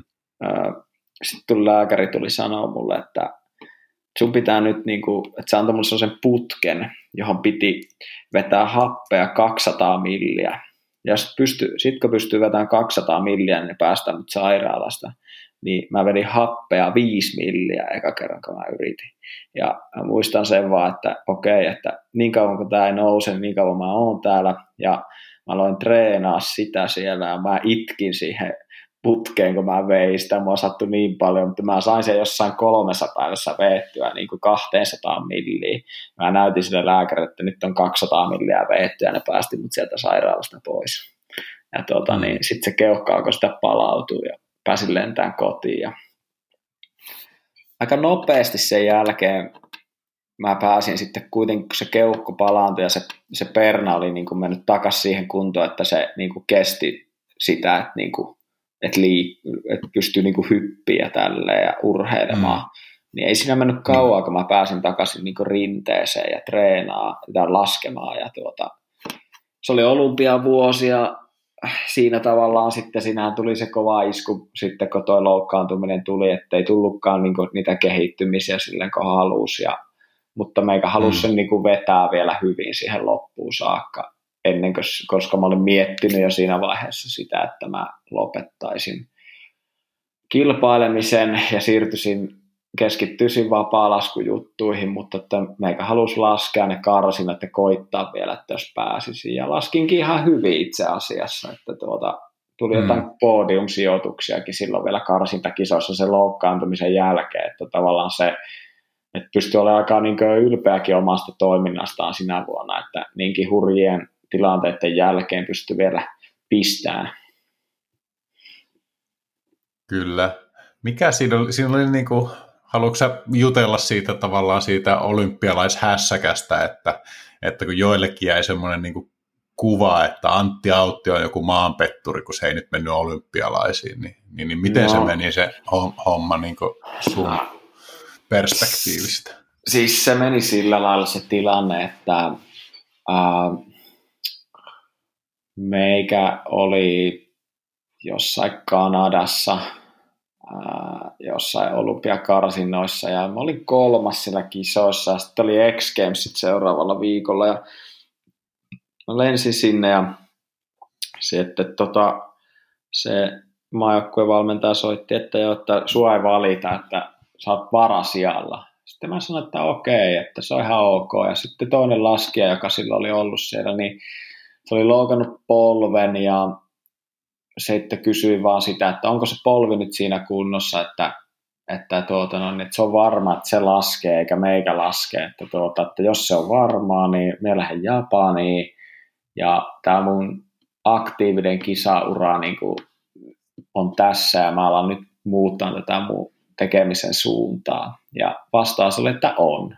Ja meikä oli, että selvä juttu. Ja mä tota, niin, sitten tein sen ja lensin sitten Japaniin ja siellä sitten, että tehdäänpä tämmöinen ensimmäinen joku episodi, kun mä olin avannut just omat nettisivut antisword.comi, että mä alan sinne luomaan vähän omia juttuja ja tuota, mm. sitten tuota, kuvailtiin sitä pätkää pari päivää siinä ja puhelin soi, että ei se voikaan laskea tämä kaveri, että, tuota, että nyt on semmoinen tilanne, että sun pitäisi tulla tänne, että sä oot varasijalla ja että ne haluaisi, että mä teen tämän keissin vielä.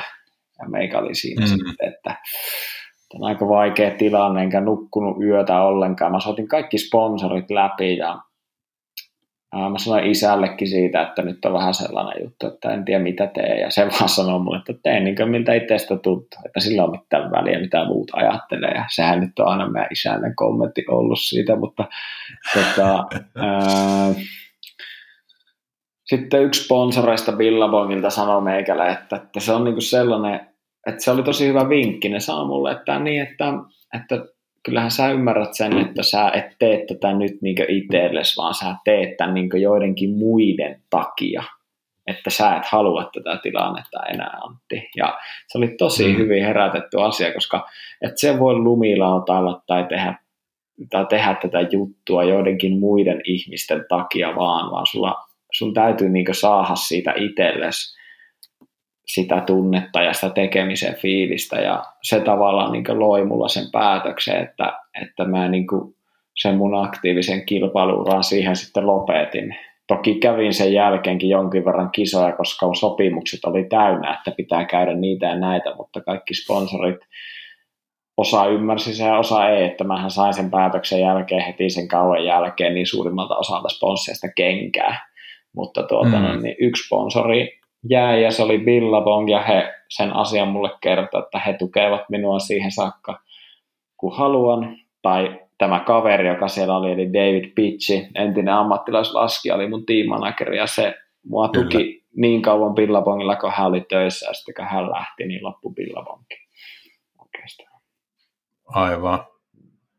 No tota, äh, mutta eikö se mennyt niin, että Markku sitten valittiin siihen, siihen tuota, loppupeleissä? Siihen? Joo, Markku meni sitten, Markku pääsi finaaliinkin siellä silloin. Että se oli tosi Kyllä. hyvä. Mutta en, itsellä ei, mä muistan sen se oli kolmas, muistanko mä väärin? Ei, Markku oli Torinossa kolmas. Peetu oli siellä sitten Aivan. siellä Vancouverissa toinen. Mutta, Eikö niin? tuota, Joo, niin, mutta muistan, mä katoin ne finaalit vielä, kun mä olin siellä Japanissa. Ja mä mietin vaan, että mua ei niin mä muistan, että mua ei harmittanut ei pätkän verta, että mä olin Japanissa. Mä jotenkin tunsin semmoista tietynlaista, ähm, mä tunsin jotenkin semmoista vapauden tunnetta siitä, että me tajusin sen, että, niin, että meikä avasi uuden sivun ja mä lähden tekemään tätä asiaa ja mä teen tätä asiaa edelleenkin hmm. omasta tahdostani ja omista motivaatioistani ja tavallaan se oli jotenkin sellainen tosi tosi semmoinen niin vapauttava tunne siihen tekemiseen, että se tavallaan avaa sitä sellaista uskoa siihen, että tähän niin kuin oikeasti tämä lumilautailu on aika hieno laji sen takia, että tässä on muitakin reittejä. Mm.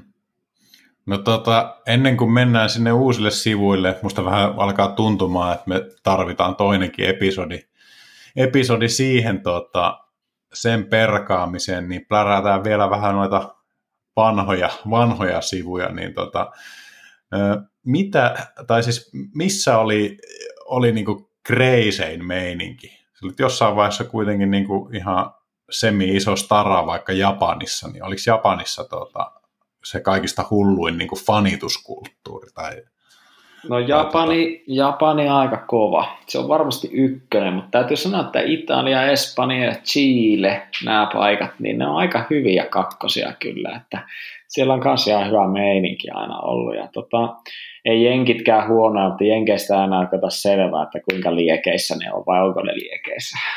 mutta, niin, tota, onko se vaan semmoista yleistä? Niin, niin mm. mutta Japanilla, se on vaan se kulttuuri tietenkin siellä, mutta niin kuin Japanissakin. Mutta Japanissa se homma meni aika kovalle levelille joskus Nissan X-Trail-kisojen jälkeen. Se Nissan X-Trail järjestettiin Tokio Domessa, joka on ö, tosi iso halli, sinne mahtuu joku 70 000 ihmistä, kun se oli vai jotain, mutta, mutta niin kuin, vai ehkä vähän vähemmän, mutta anyways, niin siellä oli ö, kuin 40 000 katsojaa siellä kisoissa ja Mä olin mm. ekana vuonna siellä, kun mä pääsin, niin olisin mä ollut joku rankingin neljäs sitten sinä. Siinä oli hyppykisa ja quarterikisa, mutta siinä jäi, jäi sitten vissiin japanilaisten mieleensä. Ja sitten seuraavana vuonna mä pärjäsin tosi hyvin siellä ja siellä oli vain ja ainoastaan maailman isoimmat lumilautastarat siellä kisoissa. Sinne ei niinku päässyt edes, vaikka se oli pärjännyt niinku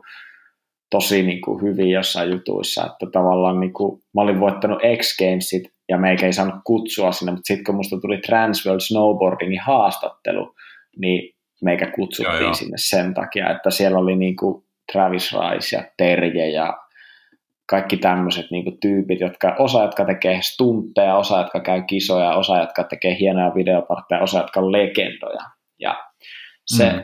se oli tosi hieno, hieno tuota noin niin, tapahtuma, että se avasi niin se, että mitä se lajikulttuuri siellä on, että toki se, niin kuin se jalustalle laittaminen siellä, niin se oli aika hurjaa, että siellä niin kuin, ö, loppubileissä niin laskijoiden niin alue, niin se oli niin niiden ö, yleisön aluetta joku puolitoista metriä korkeammalla semmoisella stageella, missä me hengattiin siellä ja otettiin rennosti ja bailattiin ja tuota, sitten jossain vaiheessa järjestää tulee, että Antisan, please, stage dive.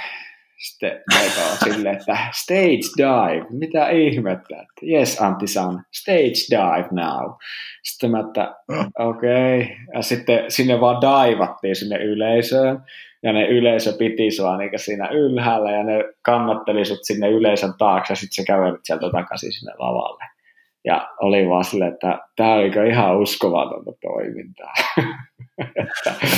tämän tyylisiä juttuja siellä oli paljon silloin. Ja jotakin, siellä oli niin kuin meillä siellä Japanissa monissakin noissa kutsukisoissa oli oma semmoinen tyyppi, joka kun meni sinne kisoihin, niin se sanoi, että, että Antti, tässä on tämä tyyppi ja tämä kaveri, niin tämä, on nyt sun kanssa tämän koko viikonlopun. Et mitä ikinä sä tarvitkaan, niin se auttaa sua sitten tässä. Ja älä kadota sitä. Että sä et saa kadottaa tätä tyyppiä. Että jos sä kadotat sen, niin me ei tiedetä, mistä me löydetään sut. Ja sitten me mm. keksittiin, että mikä juttu tämä on, että mä täytyy nyt ymmärtää tämä. Ja sitten siinä oli minä, Heikki Sorsa, Risto ja David Benedek ja meillä oli ne omat tyypit siinä. Ja sitten me oltiin silleen, että nyt me tehdään niin, että me kadotetaan nuo äijät, että me halutaan nyt hengata omalla porukalla. Sitten me lähdettiin juoksemaan niitä karkuun siellä Tokio-domessa ja me juostiin sieltä domesta ulos. Tokio-domen vieressä on Tokio huvipuisto ja me mentiin sinne huvipuistoon ja pojat meni omiin juttuihin ja meikä meni Starbucksiin. Meikä meni hakemaan mm. sieltä Starbucksista kahvia. Mulla kesti päästä kaksi ja puoli tuntia ulos sieltä Starbucksista, kun ne japanilaiset friikkas niin paljon. Ja sitten se tuli vihdoin ja viimein se äijä, joka oli meikälle laitettu, niin veti mut pois sieltä ja sanoi mulle, että ymmärräksä nyt, minkä takia sä et voi jättää mua tästä hommasta. Ja sitten mä sanoin, että mä ymmärrän, ei mitään hätää. oliko, oliko tota Japanissa niin, niin, niin tuota, jotain karaokeiltoja tai minkälaista se oli se, niin se tavallaan afterparty-kulttuuri siellä noin niin muuten? No onhan siellä karaoke ihan kovassa huudossa. Onhan sitä tullut laulettua kisa-aikojen jälkeenkin aina Japanissa karaokea. Uh, mutta Toyota Big Airissa, uh, se on Sapporossa järjestetty. Se on varmaan semmoinen kaikkein kuuluisa legendaarisin Japanissa järjestetty kisa, niin siellä niin oli aina semmoinen welcome, tervetuloaisjuhla ja siellä käytiin syömässä paikallisessa Isakajassa oli tavernassa, niin yleensä kalaa ja siitä mentiin sitten karaoke-bileisiin ja siellä karaoke-bileissä oli aina Toyotan edustajia, joiden kanssa sitten piti laulaa sitä karaokea ja tota, laskijat ja kisajärjestäjät ja Toyotan edustajat ja heidän kanssa sitten karaoke-juhlia ennen kisojen treenejä. Ja se, mikä teki, oli aina huvittu, että no eipä tässä. Sitten me laulettiin karaokea siellä ennen kisojen treeniä ja seuraavana päivänä sitten muistan sen vuoden, kun voitin siellä, niin oli sitten aika pitkä karaoke-ilta ollut siinä ja päästiin sitten tuota niin tonne kisa-alueelle ja siellä sitten tuota niin alkoi hyppytreenit ja muistan, että oli ihan hyvä tatsi silloin ja tuota, vetelin kaksi tuntia suoria ja päkkikolmosta ja sitten alkoi vähän tulee parempi fiilis niin kuin olonkin kannalta ja näin. Ja yhden fronttitonnin nykäsi, että tiedä, että pystyy tekemään sen kisoissa ja sitten lähdin kämpille ja seuraavana päivänä voitin ja se, se kertoo paljon siitä kulttuurista siellä, niin ensimmäinen juttu, mitä se voiton kanssa tuli, kun fiilisteli niin siinä näin, niin tuli toimitse ja löi oluen käteen. ja oli, että congratulations Antti Saame. Ja oli, että no aika hienoa, että tämmöinen meininki täällä. Mutta todettakoon se, että tämmöinen on niin kuin varmaan, en tiedä miten se nykypäivänä on, mutta tuohon aikaan se oli aika kovaa se semmoinen niin se, mm. Vähän jopa rockistaran ja semmoisen statuksen nostolaskijoilla ja näin, ja mä en itse siitä niin paljon niin kuin, tykännyt, mutta mä otin kyllä tavallaan niin kuin, kokemuksena niitä asioita paljon, että tavallaan se, mm. miten, miten se miten tuon puolen on nähnyt sitä lajista, niin on myös muokkas tosi paljon sitä, että ymmärsi sen, että missä ei oikeasti ole mitään järkeä, missä on tavallaan. Että mm. se, mutta se on kyllä aika, jota on kyllä onnellinen, että on semmoisenkin saanut kokea, mutta en nyt sanoisi, että kaipaisin sitä niin överisti. Niin just, että been there, done that, kutakuinkin. Että, Kyllä. Mutta aloin just miettimään, että, että tuskin se edes on kun lumilautailu on lajina, niin kuin, tai ainakin nuo kisat, niin en tiedä miten globaalisti, mutta että, että onko tuommoisia noin jättimäisiä kisoja enää? Että onko se niin kuin ollut, ollutta ja mennyttä tuommoiset, mm. niin kuin jopa Japanissakin? Suomessakin on ollut Red Bull City Flight ja sun muita, itsekin ollut siellä teininä tuota nokkaräässä, niin Senaatin torilla, ei kun kauppatorilla, kun se oli, niin tuota, Joo, sille, ei siellä niitä, on parikymmentä tuhatta ihmistä ja näin poispäin. Ei niitä kisoja enää ole. Esimerkiksi Japanissa niitä enää järjestetään, että X Gamesit uh, ja US Open on oikeastaan mm. ainoat tuollaiset kilpailut, mitkä ei enää ole jonkun lajiliiton alaisia sinänsä. Että toki niistäkin mm. saa varmasti johonkin World Snowboarding Federationin rankingiin pisteitä ja näin, mutta että sitten jos mietitään vaikka Euroopan Open, joka on nykyään Laax Open, niin se on fishing kilpailu, mm. tai Eren mm. Style on fishing kisa. Että tavallaan mm. niin se on jo mennyt siihen pisteeseen, että tavallaan tuo, uh, toki siellä on omat organisaatiot, jotka sitä järjestää, mutta että, että tuommoisia hurjia kisoja, mitä silloin oli, niin emme ainakaan ole niin hirveästi niitä enää en koe, en tiedä miten se menee, mutta ainakin nämä koen, että sellainen niin kuin tollainen, mitä mediasta katsoo, niin sella, sellaiset ehkä hieman jopa puuttuvat osaksi. Niin ja sit, sitten se, että se on niin kuin isossa kuvassa niin, niin vähän jo mennyttä maailmaa. Jos miettii niin kuin tämmöisiä perinteisiäkin kisoja, vaikka joku Nescafe Champsit, mihin sain niin. itse ihan huumorilla niin kisaturistina – passin ja se oli oikeastaan ainoa semmoinen kansainvälinen, missä, missä tota itse on niin käynyt haistelemassa sitä tunnelmaa, niin sekin oli joku 20-vuotis juhlavuosi ja eihän sitä enää ole olemassa. Että, kyllähän, että, tuota, näinpä. Siis niin, kyllähän niin kuin Nescafe Open ja sitten jos mietitään niin Ehrenstalia itsessään, niin Uh, sehän on järjestetty Innsbruckissa alun perin ja paljon järjestetty, ja se on ollut siellä Bergiselin uh, mäkihyppystadionilla, joka on mäkihyppypuolella legendaarinen, mutta että se on niin lumilautailu kilpailuna todella legendaarinen niin Euroopassa, ja sitä ei nyt järjestetä Euroopassa enää. Ja se on tavallaan tosi mm. iso poistuminen, että mä oon mm. itse ollut siinä tosi hyvässä asemassa, että mä oon siellä kolme kertaa päässyt käymään, ja se on kyllä niin ollut yhtenä niin yksi hienoimpia kokemuksia kilpailukokemuksena, mitä itse ainakaan olen niin kokenut, että siellä on ollut, kerran oli hyppykisoissa ja pari kertaa olin kuarterikisoissa siellä ja siellä tosiaan, jos joku muistaa, kun on mäkiviikkoa kattonut, kun ne hyppää siitä mäestä alas, tai laskeutuu, niin siellä no, ne nousee semmoista ylämäkeä ylös ne mäkihyppäjät, niin me otettiin sitten vauhtia, niin kuin siihen kuupeen oli tehty siihen ylämäkeen, ja sitten se mm. mäkihyppyri alastulo otettiin vauhtia ja sitten sitä ympäröi sitä kuarteria, niin ihmisiä, niitä joku 30 000 siellä.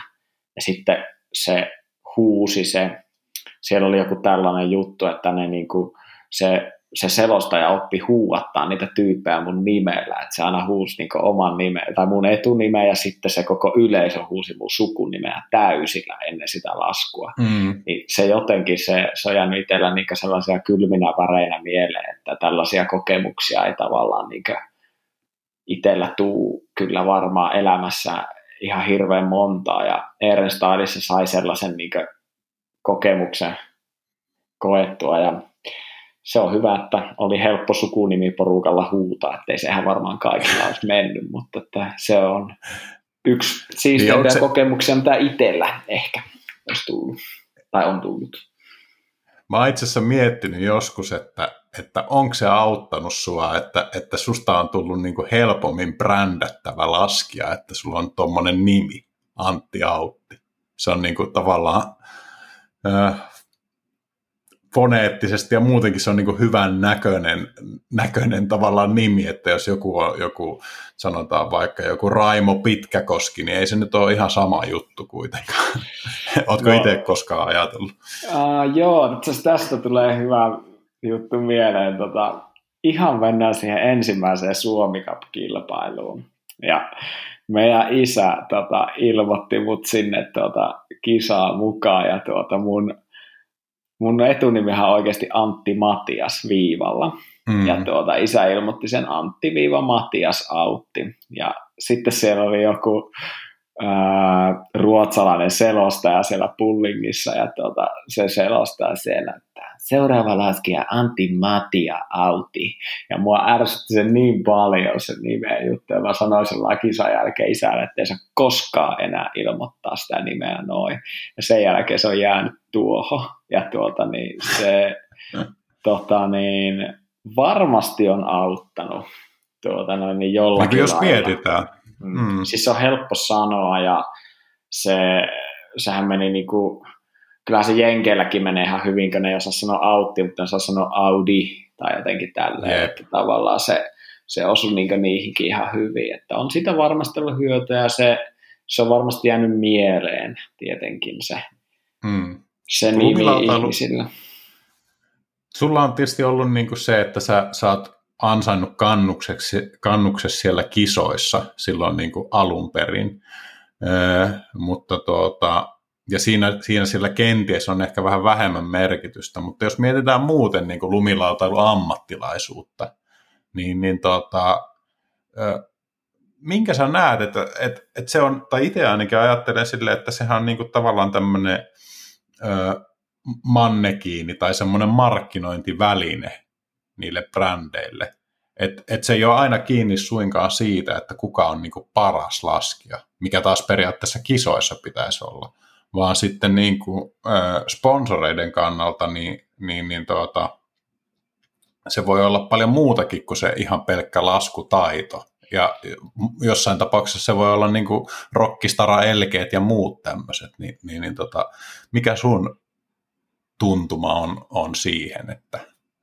Kyllä se sellainen kokonaispaketti varmasti on tärkeä, että ää, mä oon itse miettinyt omalla kohdalla sitä tosi paljon sille, että me haluaisi olla mahdollisimman helposti lähestyttävä ihminen, oli minkälainen tyyppi tahansa, koska sitä kautta pystyy antaa se fiiliksen jengille. Ja sitten tavallaan se, sehän niin kuin, jos ajattelee niin lumilauta maailmaa ja sponsorointia yleensäkin, niin se, että minkälainen persoona se oot, niin se jäät ihmisten mieleen tosi paljon helpommin kuin sellainen, että sä oot semmoinen konemainen laskija, joka tekee ne asiat täydellisesti, mutta mm. se vaatii sitä, että sä pärjäät sitten vain ja ainoastaan täydellisesti, että muuten sinua ei tavallaan muisteta, että sinun tilalle tulee aina joku toinen, joka tekee sen konemaisen tempun tai sen konemaisen toiminnan hieman paremmin, että se on tyyli, se on tietynlainen särmä ja jopa vähän semmoinen sketsifiilis välistä, mikä niin kuin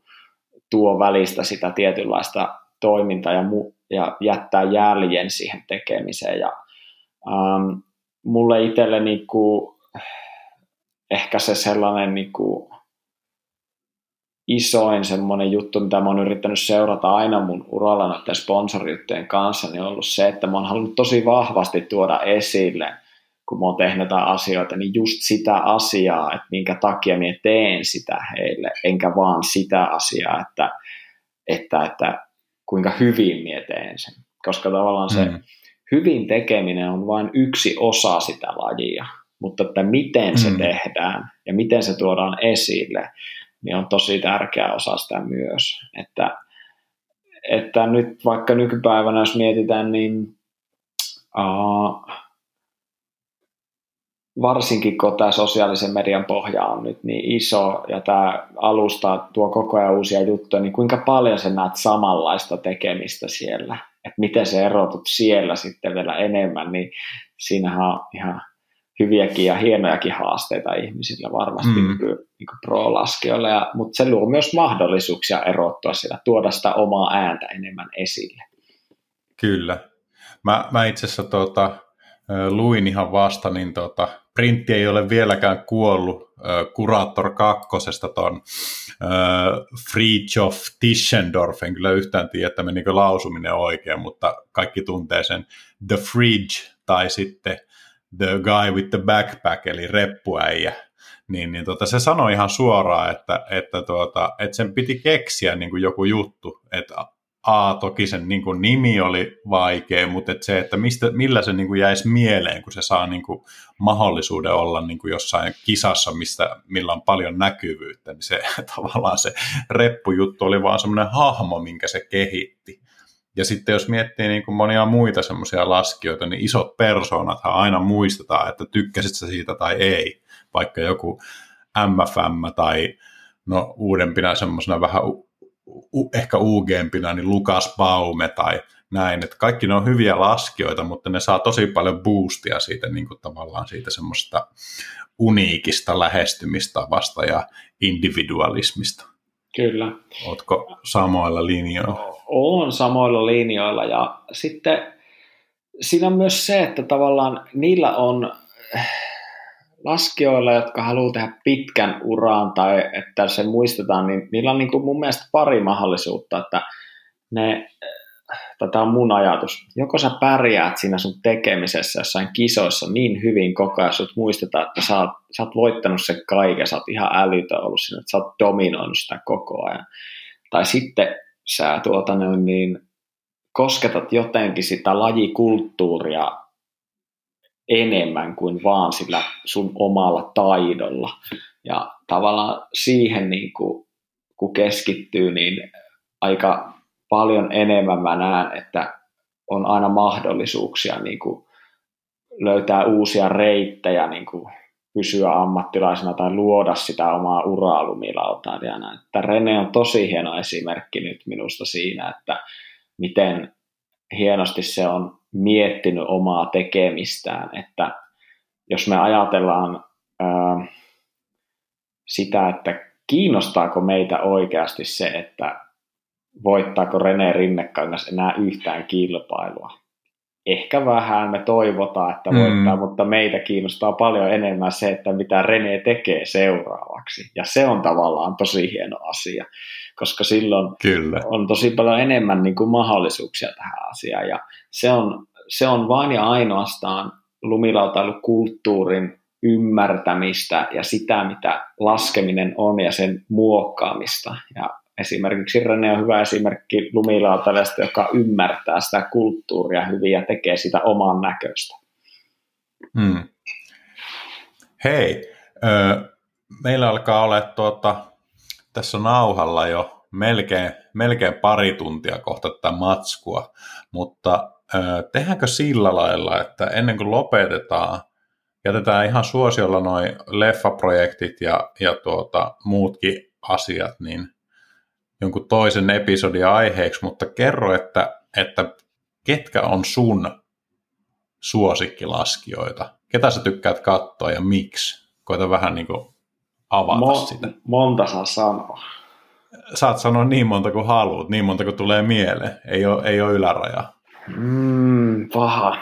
Uh, mulla on aika monta, mutta mä pohjustan tämän vaikka niin, että mulle ei ole oikeastaan koskaan ollut väliä, että minkä tempun tekee, jos, mutta sillä on ehkä enemmän väliä, että mitä tekee ennen ja jälkeen sen tempun. Jos mä katson vaikka lumilautailijaa rinteessä mm. tai jossain tuolla videoissa ja siltä pohjalta niin ihan ehdottomasti mun lempilaskija kautta aikoja on Nikolas Müller.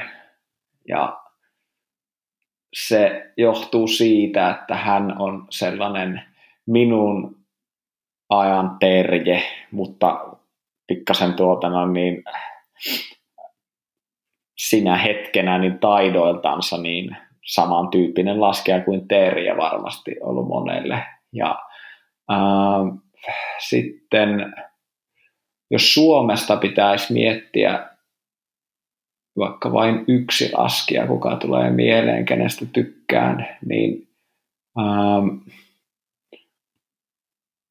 se on tosi vaikea. On niin paljon hyviä laskijoita ollut, mutta varmaankin... Voit, voit heittää shoutout, tai tuota, nyt kunniaa monellekin. Ei, Voin ei sa- heitän shoutoutit tästä mun lempi, Suomen lempilaskijoille, niin Tero Ainonen, ää, Kova.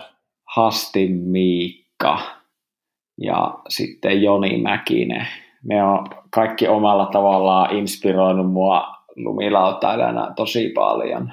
Että tuota, ää, ja täytyy sanoa, että kun aloin katsomaan noita lumilauta-leffoja, niin jouduin tekemään paljon semmoista niin sanottua niin kuin historian ymmärrystä kauan ja sitä kautta sitten päädyin TP5 ja tykkäsin, olen tykännyt Johan Olofssonin pätkästä siinä leffassa paljon, mutta hän ei ole hmm. koskaan ollut mun lempilaskija, että mä en ole oikeastaan odottanut, että mitä hän tekee seuraavaksi ja näin, mutta että, ähm,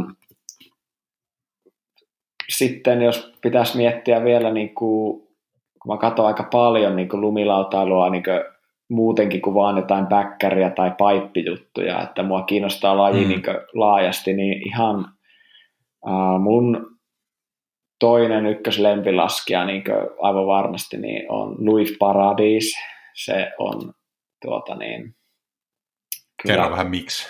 No, hänen projektit on tosi hienoja ollut aina ja hänen tyyli laskea on todella hieno ja semmoinen inspiroiva, että mä katson tosi paljon, niin kuin vaikka jos mä mietin, niin kuin, sitä ei ehkä näe meidän elo, viimeisimmistä elokuvista, mutta mä olin tosi tota niin, vaikuttunut sitä Piikon elokuvasta ja hain tosi paljon itselle niin motivaatiota ja inspiraatiota sen elokuvan kautta, vaikka closerin tekemiseen, että miten mä vaikka lasken Iisakin edessä, kun Iisakki kuvasi, että tavallaan siinä mm. oli semmoista tietynlaista fiilistä ja siitä päästään siihen, että Toni Kerkelä on ihan ylivoimaisesti niin minun mielestä Suomen kautta aikojen kovin reililaskija. Se on niin mun rehellinen fiilis. Mä oon tykkään tosi paljon Tono meiningistä johtuen siitä, että se mitä hän tekee ennen ja jälkeenkin niiden hurjien juttujen, niin on mulle tavallaan luonut sellaisen olo, että ton, Tonilla on hieno flow, kun hän laskee. Ja mm. um, mitä flowhun tulee, niin totta kai sitten, jos katsotaan niin kuin maailmalla, niin Nikolas Müllerin lisäksi Jake Blowelt on sellainen, jota on fiilistellyt kyllä tosi paljon. Että semmoinen tietynlainen kääntyminen vaan sillä laudalla ja semmoinen oman jäljen jättäminen siihen tekemiseen, niin on tehnyt itteen tosi iso vaikutuksen. Että hmm. sanoisin, että... Mites tuleeko jotain japanilaisia japanilaisia mieleen? Mm. Sori, mä keskeytin sun, nyt jatka vaan ajatus loppu. Jos japanilaisia mietitään, niin varmasti Kasu, Kasu Kokubo on sellainen, joka on niin kuin, jää itsellä ekana jäänyt mieleen niin kuin laskijana, että joka teki sellaisen vaikutuksen, mutta hänen pätkiä odottaa aina, että haluaa katsoa, mutta hän ei myöskään kuulu sellaisiin laskioihin niin kuin mulla, että mä niin odotan tosi kovasti sitä, että mitä hän on tehnyt.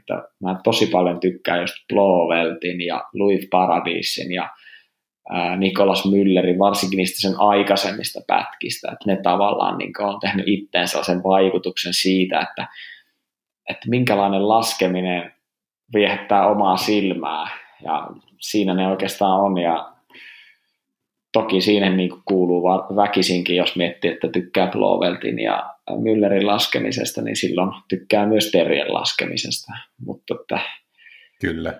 näin koen. Suomessa on niin paljon hienoja ammattilaislaskijoita tullut ja hienoja pätkiä paljon, mutta että mä koen, että mun tavallaan niin kuin lempilaskijoiden niin kuin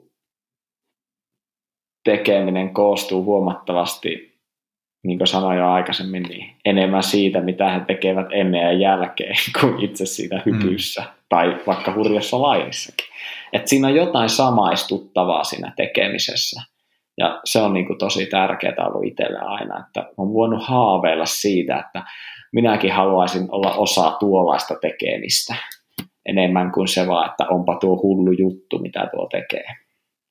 No, ootko, ootko päässyt olemaan osa, eli ootko päässyt laskemaan joskus niin näiden mainittujen nimien kanssa? Toki Tonon ja varmaan Suomiukkojen kanssa, mutta, mutta näiden kansainvälisten nimien kanssa muuallakin kuin jossain kisatilanteessa?